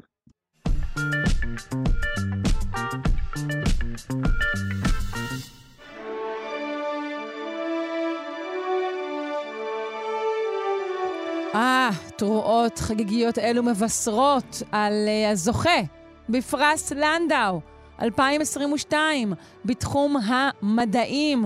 Uh, פרס לנדאו uh, מוענק כבר למעלה מ-20 שנה, uh, גם לאומנים וגם למדענים, על תרומה משמעותית והטבעת חותם לקידום תחום עיסוקם. והזוכה השנה בפרס בתחום המיקרוביולוגיה. הוא הפרופסור רותם סורק, מהמחלקה לגנטיקה מולקולרית במכון ויצמן למדע. שלום, בוקר טוב, פרופסור סורק. בוקר טוב, שרון. ברכות על זכייתך. תודה רבה, תודה רבה. זה, זה מאוד נעים לקבל את הפרס בשם לנדאו, אה, בעיקר לקבל את ההערכה הציבורית על תגליות של מדע בסיסי, שבדרך כלל קורות רחוק מהעין הציבורית. נכון, אה, לא אצלנו, שאצלנו בתוכנית אה, מדי בוקר אנחנו מקרבים את הנושאים הללו אה, אל האוזן הציבורית בכל אופן. אתה כבר זכית בעבר, אגב, בפרס רפופורט, נכון? כן, כן, על אותם דברים בעצם. יפה. אה, אה, מ... מפרס לפרס, מכוח לכוח, מהצלחה להצלחה. אתה חוקר את יחסי הגומלין בין חיידקים לבין וירוסים. בעצם את האופנים שבהם חיידקים מתגוננים בפני וירוסים, נכון? נכון, נכון. אנחנו גילינו בעצם את מערכת החיסון של החיידקים, אה, וגילינו את המוצא הקדום של מערכת החיסון שלנו, האנשים, ואני יודע שזה נשמע כבר עכשיו אה, סופר מוזר, אז אני, אני יכול לנסות להסביר. כן, אנחנו נשמח שתסביר את זה. כן. אז אנחנו רגילים לחשוב אה, גם על חיידקים וגם על וירוסים בתור יצורים שמדביקים אותנו וגורמים לנו למחלות. אבל האמת היא שהרוב הגדול של חיידקים בטבע בכלל לא מפריעים לנו ואפילו עוזרים לנו. אה, את יודעת שחיידקים עוזרים לנו לעכל אוכל במעי, וחיידקים בקרקע עוזרים לשורשים של צמחים להתפתח. כן, זה סתם עניין של רפיוטיישן, הם לא לקחו יח"צ טוב. אנחנו כרגיל מרוכזים מאוד בעצמנו, אבל חיידקים רובם לא מזיקים. אה, ועכשיו מסתבר שחיידקים נדבקים לעיתים מאוד קרובות בווירוסים שמתקיפים אותם. חיידקים נדבקים בווירוסים. כן, כן, גם לחיידקים יש וירוסים שמתקיפים אותם, והאמת היא שווירוסים שמתקיפים חיידקים הם הווירוסים הכי נפוצים בטבע, בהפרש גדול מכל שאר הווירוסים האחרים. איך הם נקראים, הווירוסים הללו? הם נקראים פאז'ים. פאג'ים. אנחנו, כן, אבל הם וירוסים לכל דבר, הם ממש טפילים, מה שהם עושים זה אה, מחדירים את החומר הגנטי שלהם לתוך החיידק, ואז גורמים לחיידק לשכפל אותו, ובסוף התהליך הפאג'ים האלה, הווירוסים, מפוצצים את החיידק, והרבה וירוסים חדשים יוצאים ומחפשים חיידקים אחרים להדביק ולהרוג. אוקיי, okay, והחיידק, כמו שאמרת, יש לו מערכת חיסון, הוא רוצה להתגונן בפני התקיפה הזו של הווירוסים. נכון, נכון. הווירוסים האלה כל כך נפוצים בטבע, אה, שיש יותר וירוסים כאלה על כדור הארץ מאשר כוכבים ביקום. אז, אז אם יש כל כך הרבה וירוסים כאלה שמדביקים חיידקים והורגים אותם, אנחנו לפני כמה שנים התחלנו לשאול איך זה שבכלל נשארו חיידקים בעולם. אז באמת מסתבר שזאת התגלית שאנחנו גילינו, שלחיידקים יש מערכת חיסון מאוד מורכבת ומסובכת שעוזרת להם להתגבר על וירוסים כאלה שמתקיפים אותם. שאנחנו יכולים להסיק ממנה משהו, ללמוד ממנה משהו על, על עצמנו, על מערכת החיסון שלנו, על דרכים אולי טובות להתגונן בפני וירוסים? אז באמת ההפתעה הכי גדולה מהמחקר שלנו הייתה שחלק מהמנגנונים שגילינו בחיידקים, אה, שמאפשרים להם להתגונן נגד וירוסים, הם אותם מנגנונים בדיוק שמערכת החיסון האנושית משתמשת בהם נגד וירוסים שמתקיפים אותם. זה היה ממש מפתיע, אה, היה קשה לחזות את זה מראש. אז, אז אני יכול לתת כמה דוגמאות, למשל, mm-hmm. לתאים בגוף שלנו יש יכולת להתנגד לווירוסים אה, על ידי ייצור של מולקולות אנטי-ויראליות, מולקולות שמרעילות את הווירוס ולא נותנות לו להשתכפל. אנחנו גילינו שחיידקים משתמשים באותן מולקולות בדיוק. אה, או, או הנה עוד דוגמה, התאים בגוף שלנו, כשהם מזהים שווירוס מדביק אותם, הם מנסים להעלים את אבני הבניין של ה-DNA, מה שנקרא הנוקלאוטידים, אה, שדרושים לווירוס כדי לשכפל את ה-DNA שלו. Mm-hmm. ואז מונעים מהווירוס להשתכפל, וגילינו שמערכת החיסון של החיידקים עושה בדיוק אותו דבר כשהחיידקים נדבקים בווירוס. האם אנחנו עצמנו יכולים להשתמש בחיידקים להגנה בפני וירוסים? אנחנו בעצם עושים את זה כל הזמן? אמ, אז זה לא נובע ישירות מהמחקר שלנו. האמת שהמחקר שלנו אה, קצת מצביע על אפשרויות הפוכות. אנחנו יכולים לנסות להשתמש בווירוסים שמדביקים חיידקים כדי להיפטר מחיידקים שמטרידים אותנו. מה זה, אתה ממש, זה, אתה כורת בריתות, זו פוליטיקה במיטבה. פוליטיקה מיקרוסקופית. כן. פוליטיקה בעולם המיקרוביולוגיה. אהה. אז כן. איך, זה, איך דבר כזה אה, נעשה? אה, אילו תרופות, נגיד, ניתן לפתח על הבסיס הזה? אז אה, חושבים היום, ואנחנו מנסים את זה, לפתח תרופות שמשתמשות בווירוסים שיכולים להדביק חיידקים מסוג מסוים, אבל לא להדביק אנשים. כלומר, הם, הם, הווירוסים האלה הם לחלוטין, הגוף לא, אה, לא, לא רואה אותם ולא לא, אה, חווה אותם בשום צורה שלילית. אה, ווירוסים כאלה, אם אה, מורחים אותם על מקומות שהם אה, בחיידק מסוים, או ששואפים אותם, או שבולעים אותם, יכולים להדביק חיידקים שגורמים לנו למחלה. עכשיו, היכולת לעשות את זה מאוד נבלמת, בגלל שלחיידקים יש מערכת חיסון כמובן, שמונעת מהווירוסים להדביק אותם, ועכשיו אנחנו מתחילים לגלות דרכים שמאפשרות לנו להתגבר על מערכת החיסון של החיידקים. Mm-hmm. ככה הווירוסים יוכלו להדביק אותם. זה מאוד מורכב, מין כמו בבושקה כזאת של כן, לא חשבנו שזה פשוט, בכל זאת כן. זכית בפרס לנדאו על זה, ולא סתם ככה אה, מחאו לך כפיים בפינת הרחוב. אה, זה נגיד תרופות שיכולות גם להחליף אנטיביוטיקה, מערכות כאלה? אנחנו מאוד מקווים שכן. אנחנו מאוד מקווים שכן, אה, ובאמת עובדים על זה בכמה אופנים. עוד דבר אה, מעניין שנדמה לי שעסקת בו, שיותר קשור לתוקפנות של הווירוסים באמת, מאשר ל- ל- לאימונולוגיה של החיידקים, היא האופן שבו וירוסים מתקשרים זה עם זה כדי לתקוף, נכון? נכון מאוד. אה, גם זאת הייתה, זאת הייתה תגלית שמאוד הפתיעה אותנו, גילינו אותה לגמרי במקרה.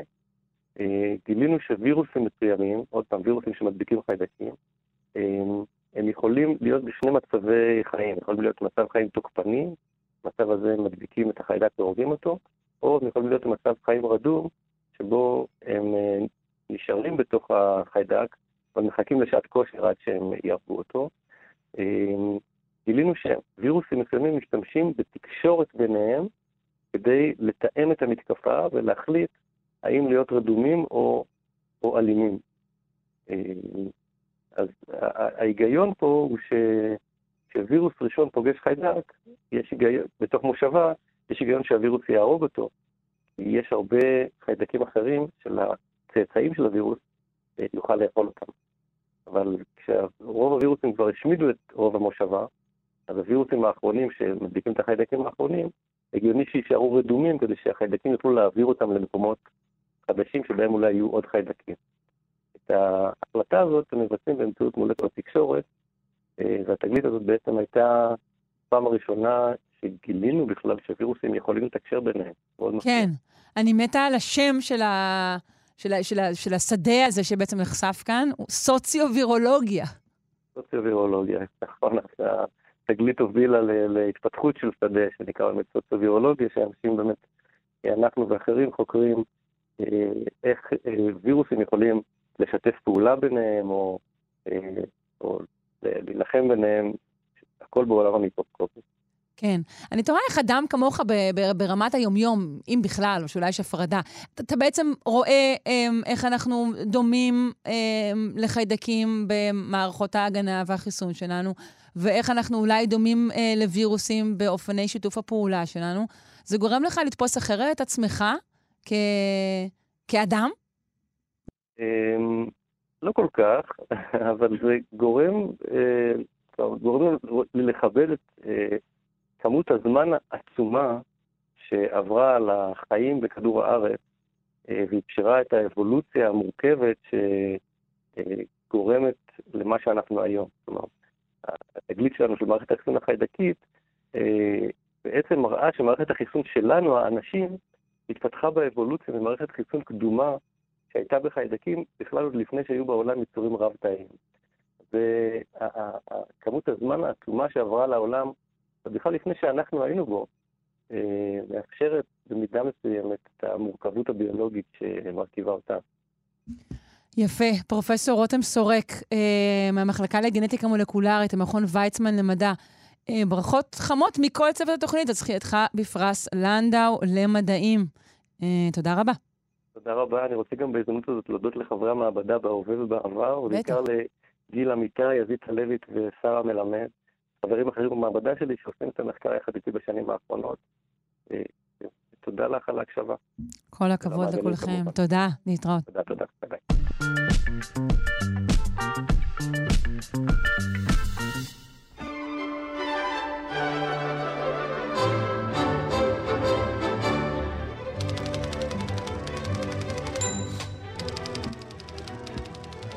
פינת הלשון שלנו, אה, ככל הנראה, נרעשת מהאייטם אה, אה, בענייני האסלות המשוכללות שהיה בראשית התוכנית, אה, ותעסוק אף היא אה, במילים שעל פי רוב אנחנו לא מדברים בהן. נפנה לדוקטור סמדר כהן, לשונאית הבית. אה, מה העניינים? אהלן שרון, מה שלומך? אני בסדר, מה, מה, מה הבאת? מה הבאת פה, מה? טוב, אז קודם כל זה לא, זה לא לגמרי אני, זה תמר שלכם, המהממת, ואני מודה שבהתחלה כזה נרתעתי ואמרתי, כאילו נראה לי, מה, אנחנו נדבר עכשיו על מילים של שירותים והסלות ועוד כל מיני מילים כאלה? רגע, רגע, רגע, אמרת עכשיו הסלות? אז, אז עכשיו אני, כאילו, אני צריכה לתקן בדיעבד את כל השעה הראשונה שבה אולי אמרתי אסלות? אסלות? כן. בסדר, אנחנו נעשה את זה, אנחנו עושים את זה, אנחנו חוזרים ואנחנו אומר, אומרים את המילים מחדש, בסדר. אז כן, אז, אז אנחנו יכולות להגיד שקיבלנו את הערות המאזינים, ואנחנו תיקנו כבר, הנה, ברגע זה. Um, כן, אסלה היא מה, מהחבורה הזאת של המשקלים שאנחנו קוראים להם משקלים סגוליים או מילאליים, זה, זה, זה סוג מיוחד. כמו אחווה, אחוות, נגיד. כן, אהבה, אהבות למשל, נכון, בדיוק, רק שבאהבה, אהבות אנחנו ממש שומעים את הדבר הזה, או באחווה, אהבות אנחנו שומעים, כי יש לנו שם יצור גרוני, אז אנחנו אה, ממש שומעים את, ה, אה, את האה הזאת גם אה, בצורת היחיד, אז יותר קל לנו להגיד אהבה, אהבות, או אחווה, אחוות. אבל אסלה, מכיוון שהסמ"ך שם היא, לא, גרונית, אז יש בה שבעה בעצם, ומה שמיוחד בזה שהיא מין משקל כזה שבצורת הריבוי תמיד יש שם קמץ באות השנייה. זה כמו, כמו מלכה מלאכות, שגם קשה לנו להגיד. הרבה פעמים, או כן, כלבה, כן, לא, אנחנו לא כל כך אוהבים את המלאכות האלה, כן. איך אמרת? מה אמרת? כלבה? כלבות. כלבות. אוקיי, בסדר. כלבות השכונה. אוקיי. זה משקל מאוד מאוד מאוד קשה, אני מודה. הוא גם קשה במיוחד לתלמידי לשון, ועוד יותר לסטודנטי לשון, שאפילו צריכים להיבחן על ניקוד המילים האלה. סטודנטי. זה, אגב, תקני להגיד סטודנטי? להכיל כך את כללי העברית על ה... אוקיי, בסדר גמור. אנחנו יום אחד נדבר על ה... על ה... על ה... אנחנו נדבר יום אחד על ההכרח הזה.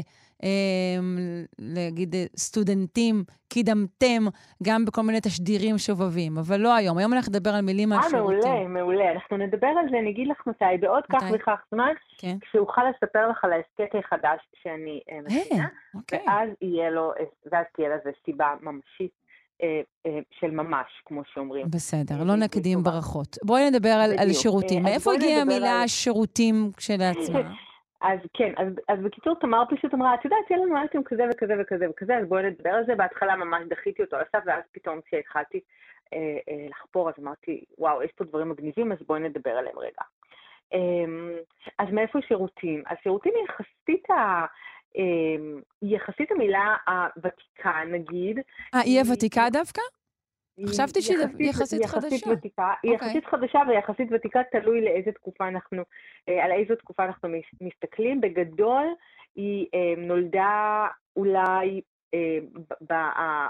ההולדה המרכזית שלה הייתה בצירוף שירותים סניטריים, והיא מיוחסת לשנות החמישים, ושם בעצם הרעיון היה להגיד שירותים הקשורים לבריאות ולהיגיינה. כן, זה משהו אחר אבל... לגמרי, שירותים סניטריים.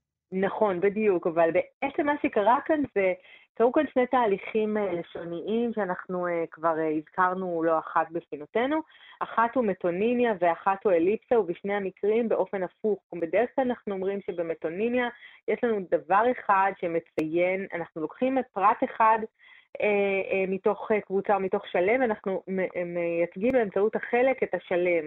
נכון, למש... הזכרנו את זה. וכאן, וכאן אנחנו עושים בעצם דבר הפוך, אנחנו לוקחים את השלם, ומייחדים אותו לדבר אחד ספציפי בתוכו. אנחנו לוקחים את שירותים סניטריים השלם, שכולל בתוכו קבוצה של אה, שירותים, קבוצה של חפצים או קבוצה של אה, שירותים שאמורים לתת אה, מענה באמת לבריאות. אבל הופכים את זה לשם לחלל מסוים, זה, זה שינוי.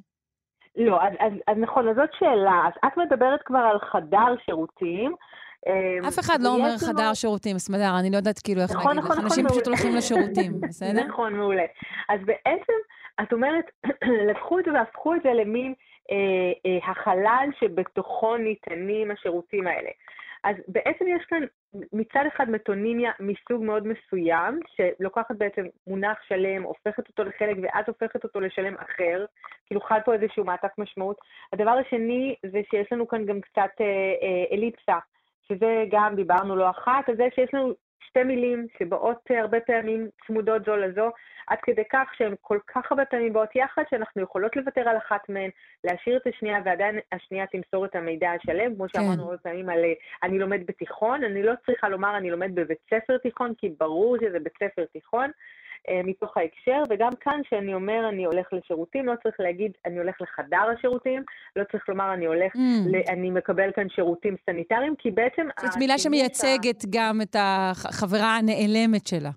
בדיוק, היא okay. פשוט אוקיי. בלעה אותה ולא צריך גם אותה. זה נורא מעניין אה, איך עברנו למשהו שהוא שירותים, של מתן שירותים, לעומת בית שימוש, ששם היו שימושים. יש פה משהו תרבותי נכון. שהשתנה.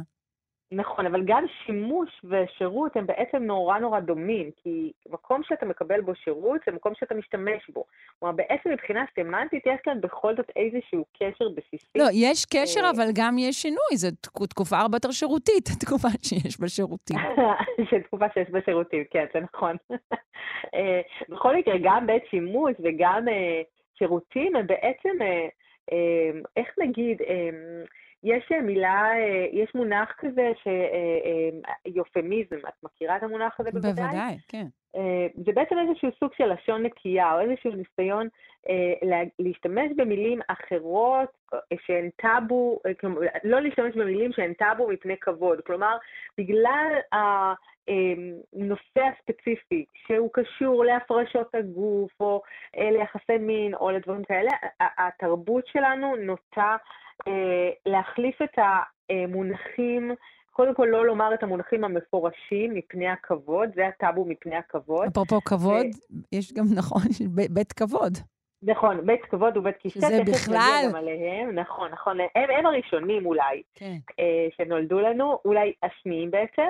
הראשון היה ממש הדבר עצמו, הראשון אולי, אם רגע נקפוץ בזמן אל תקופת המקרא, אז כבר במקרא יש לנו תיאור של פעולת עשיית הצרכים, לא תאמיני, אה, ושם פשוט אנחנו אה, אה, מוצאים את המילה מכרעה. כן, אני קיוויתי שלא תגיעי למילה הזו, אבל בסדר, אבל, את אישה אמיצה. זה, וה... זה, הדבר, זה הדבר המקורי. החקר הלשוני מעל הכל, בוודאי.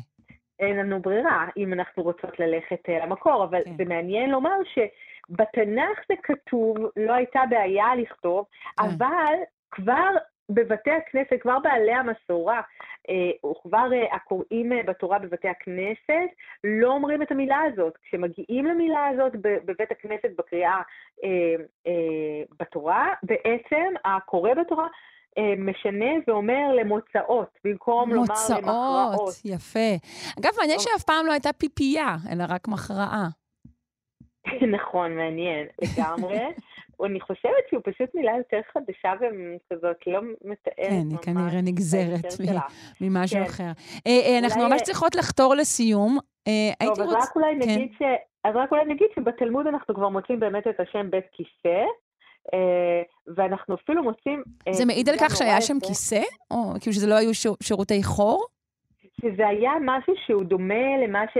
זה מעיד על כך שהיה משהו שדומה כנראה למה שהיה אצל הרומאים, שזה כבר היה אה, ממש מקום שיושבים בו, זה היה מין אה, אה, טור כזה של אה, אה, מושבים מסודרים בזה אחר זה מעל תעלת מים זורמים, אה, מין בית, אה, בית שימוש ציבורי שכזה, אה, וכנראה שגם היהודים בתקופת אה, התלמוד כבר אה, השתמשו בכזה, ולכן הם השתמשו בבית כיסא. ואחד הפתגמים היפים שאנחנו מוצאים, או אחת המשנות הנהדרות במסכת שבת, זה איזהו עשיר, כל שיש לו בית הכיסא סמוך לשולחנו. זאת אומרת, ממש, זה סמל סטטוס. לא, בוודאי, לו... תרבות נמדדת הרי במערכת הביוב המשוכללת שלה. נכון, מהמם, ורק נגיד אולי עוד דבר אחד, שבאמת בתי הכיסא שנכנסו לתוך הבתים, זה באמת כבר בשלב מאוד מאוד מאוחר, זה התחיל במאה ה-19, והשיא של זה היה אה, אה, עם אה, אה, תום מלחמת העולם הראשונה, עם בוא המנדט הבריטי לארץ, אה, ובתגובה לכך שבתי הכיסא נכנסו לבתים, אה, הקים ועד הלשון את הוועדה למונחי הבראת מעונות. כלומר, הבראה במשמעות של בריאות, כן? כן, כן. אה, ואז הוועדה הזאת התכנסה ב-1925 בראשות דוקטור מזיה, והיא שקבעה שלשירותים אנחנו נקרא בית כיסא, או לחלופין בית כבוד, ובית כבוד היא בעצם גם עוד אחת מהצורות שמצאנו בתלמוד, במסכת תמיד. אה, זה שאנחנו קוראים לזה היום אה, שירותים, או לחלופין, את יודעת, אנשים היום לא אומרים אני הולך לשירותים, יש היום עליית מדרגה, בעיקר עקב כנראה חזרה בתשובה או mm-hmm. משהו כזה, אז יש כן. פתאום המון להתפנות, כולם מתפנים. כן, כן, טוב, אנחנו לא ניגע בכל ה... זה עולם ומלואו, אולי נחזור על זה בשבוע הבא, גם על נוחיות לא דיברנו. אבל אנחנו נכון, חייבות לסיים... נכון, נוחיות. חייבות לסיים ליום זה.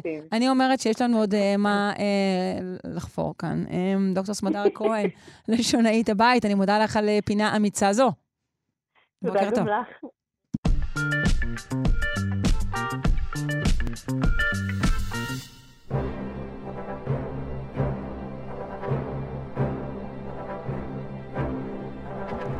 בואו uh, נרים את המכנסיים ברשותכם. Uh, פינת הארכיאולוגיה של הפרופסור גדעון אבני, המדען הראשי של רשות העתיקות, והיום נדבר על מכנסי ג'ינס. שלום, פרופסור אבני. שלום, בוקר טוב. בוקר אור. מה, גילו מכנסיים שנוצרו לפני כ-150 שנה? כן, זה דומה מאוד למכנסיים שכולנו לובשים. מכנסי הג'ינס שבכל מקום בעולם היום אה, תראי אנשים לובשים אותם. אה, אבל הג'ינס לא הומצא יותר מאוחר מזה? אה, לא, ההמצאה המקורית, אם הולכים לתולדות הבגדים לרגע, ההמצאה המקורית אה, נעשתה על ידי יהודי, לוי שטראוס. כן, ליווייס. ליווייס שכולנו מכירים. והוא נתן פתרון לא לצעירים או לאלה שרוצים אופנה וכולי, הוא נתן פתרון לעובדי הכפיים, לקוראים, לעובדים בשדות החקלאיים, אה, בארצות הברית, בתקופה של הגירות הגדולות למערב ארצות הברית. אה, כן. והוא ייצר להם את אותם מכנסיים מבד חזק ואמיץ שעומד ב- אה, לאורך שנים בשפשופים ובטלטלות, אותו בד שאנחנו מכירים היום. אוקיי. ובאמת, ב- לפני כמה שבועות התפרסמה ידיעה שבמכרה פחם נטוש במערב ארצות הברית מצאו מכנסיים קרועים, ישנים, הוציאו אותם וטייחו אותם לפני 140 שנה, אחד מהזוגות הראשונים שאותו אה, לוי שטראוס אה, ייצר. אז, אה, אז. הוא לא הראשון שייצר בעצם ג'ינס לא. עבור קוראים. קוראים לא. כבר לבשו מכנסיים חזקים וטובים הרבה לפניו. בדיוק. אבל הוא הביא את הפטנט הזה של אה, מוצר אה, יותר זול, יותר עמיד, יותר טוב. אה, עכשיו, למה כל זה בכלל מעניין את הארכיאולוגים? אה, למכנסיים האלה יש צורה מאוד דומה למה שאנחנו עושים היום. יש כמה שינויים אה, שעברו למשל. אנחנו עדיין בעלי שתי רגליים וזה. אה, נכון, אבל למשל השימושים בכיסים של אותם מכנסיים השתנו. באותה תקופה לא כל אחד הלך עם המפתחות של האוטו או של הבית בתוך הכיס. וכמובן אותו מכשיר מלבני שאנחנו כולנו הולכים מזה יותר מ-20 שנה וצמודים אליו והוא מהווה את הקשר שלנו אל העולם. הטלפון הנייד כמובן שלא היה, ולכן היו צריכים פחות כיסים ביחס למה שקיים אה, היום, היה כיס אחד מאחור, שניים מלפנים פחות עמוקים. שהוא רק שימש אולי לטבק לעיסה או משהו. כן, לכל מיני דברים שאנחנו כבר לא, לא מכירים. אבל יש את השאלה, אוקיי, זה נחמד, זה יפה, זה מתנשא ג'ינס שהתחילו, למה זה מעניין את הארכיאולוגים הדבר הזה? מה, מה הסיפור של המכנסיים? וזה לוקח אותנו לתחום קצת יותר רחב, לתחום של שינויים תרבותיים בחפצי יומיום, בלבוש, בכלים שאנחנו שותים ואוכלים מהם. בדיוק כמו הג'ינס, יש לנו גם התפתחות של בקבוקי קוקה קולה למשל, גם כן מוצר שכולנו מכירים שנולד לפני כמאה שנה. ואת הארכיאולוגים, או את חוקרי הארכיאולוגים שהם גם חוקרי תרבות, זה מעניין כי יש לנו מוצר שהומצא, נכנס די מהר לשימוש המוני, ואנחנו יכולים לעקוב אחרי השינויים שחלו בו ולגלות שחלו בו מעט מאוד שינויים.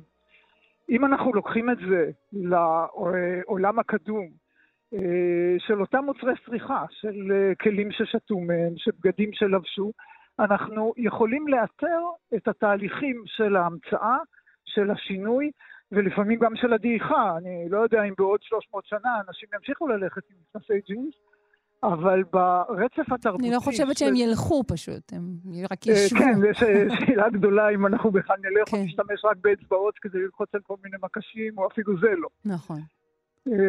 אבל השאלה הגדולה היא שאנחנו מנסים ככה לשחזר מה קורה לחפצים, איך הם נולדים, איך הם עולים בתפוצה ואיך לאט לאט הם דועכים. כן. ויש המון דוגמאות, דוגמאות מהעולם הארכיאולוגי לדברים האלה. פרופסור אבן, תקן אותי אם אני טועה. אה, נדמה לי שאנחנו מוצאים אה, הרבה יותר אה, מוצרים וממצאים ששייכים למעמדות גבוהים יותר. אולי בגלל שהם נוצרו מחומרים טובים יותר, אולי בגלל שמישהו טרח לשמר אותם בצורה טובה יותר, בין אם בקבורה ובין אם באופנים אחרים. אולי החללים שבהם הם נמצאו היו חללים טובים יותר. זה נכון או שאני טועה לחלוטין? זה נכון לגמרי, ואפשר לכל הסיבות האלה להוסיף עוד סיבה. באופן מסורתי הארכיאולוגים נמשכו למבנים מפוארים, לארמונות, לבתים גדולים מהממוצע. אה, המחקר עצמו נמשך לשם. המחקר עצמו נמשך לשם, ורק באמת, אם אני מסתכל על ה-20-30 השנים האחרונות, אנחנו מתחילים לשאול את השאלות, אוקיי, הבן אדם הפשוט, מעמד בינוני, מעמד נמוך, איך הוא חי, מה הוא אכל. מתפתח מושג שלם שנקרא ארכיאולוגיה של כלי בית, household archaeology. והוא שואל שאלות אחרות, והוא בדיוק נדרש לאותם חפצים המוניים. אה, לא לחפצי המותרות של העילית, אלא לאותם חפצים שכל אדם משתמש בהם. כן. וזה מחזיר אותנו לבקבוקי הקולה ומכנסי הג'ינס, אה, שהם כידוע מוצר המוני, ויותר ויותר אנחנו מתחילים לגלות את, אה, או להתעניין באותם חפצים שהיה להם ייצור המוני, ש... רוב האנשים, גם אם הם לא בעלי אמצעים, השתמשו בהם, ולשאול שאלות על איך הם באו ואיך הם נעלמו מהעולם. וזה לוקח אותנו למסחר ולכלכלה ולתהליכי ייצור ולאופנה. מתי אנשים חשבו שזה יפה ומתי אפשר להגיד נמאס להם חפץ מסוים או ממאכל מסוים. כן, ומתי הוא באמת עבר, עבר שינוי, אתה יודע, נגיד אפשר ללמוד על, על, על קיומו ואי קיומו של מכוך, למשל, שמעיד הרבה מאוד על מעמדן של נשים, סתם בתור דוגמה מאופנה. כן, זה תחום מרתק נוסף, שהוא לא ממש ארכיאולוגי, אבל התפתחות המכוך... הוא יהיה ארכיאולוגי עוד כמה מאות שנים. רק צריך רק סבלנות. בוודאי. פרופסור גדעון אבני, המדען הראשי של רשות העתיקות, תודה רבה לך. להתראות, יום טוב. תודה, להתראות לכם. ביי ביי.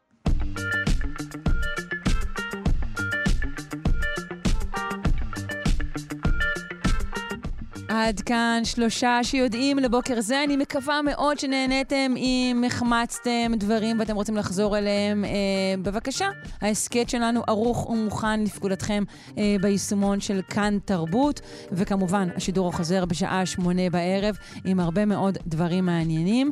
אה, ערך רז חסון, אה, הפיקה תמר בנימין ואבי שמאי, היה לביצוע הטכני אלון מקלר. אני שרון קנטור, רק להתראות.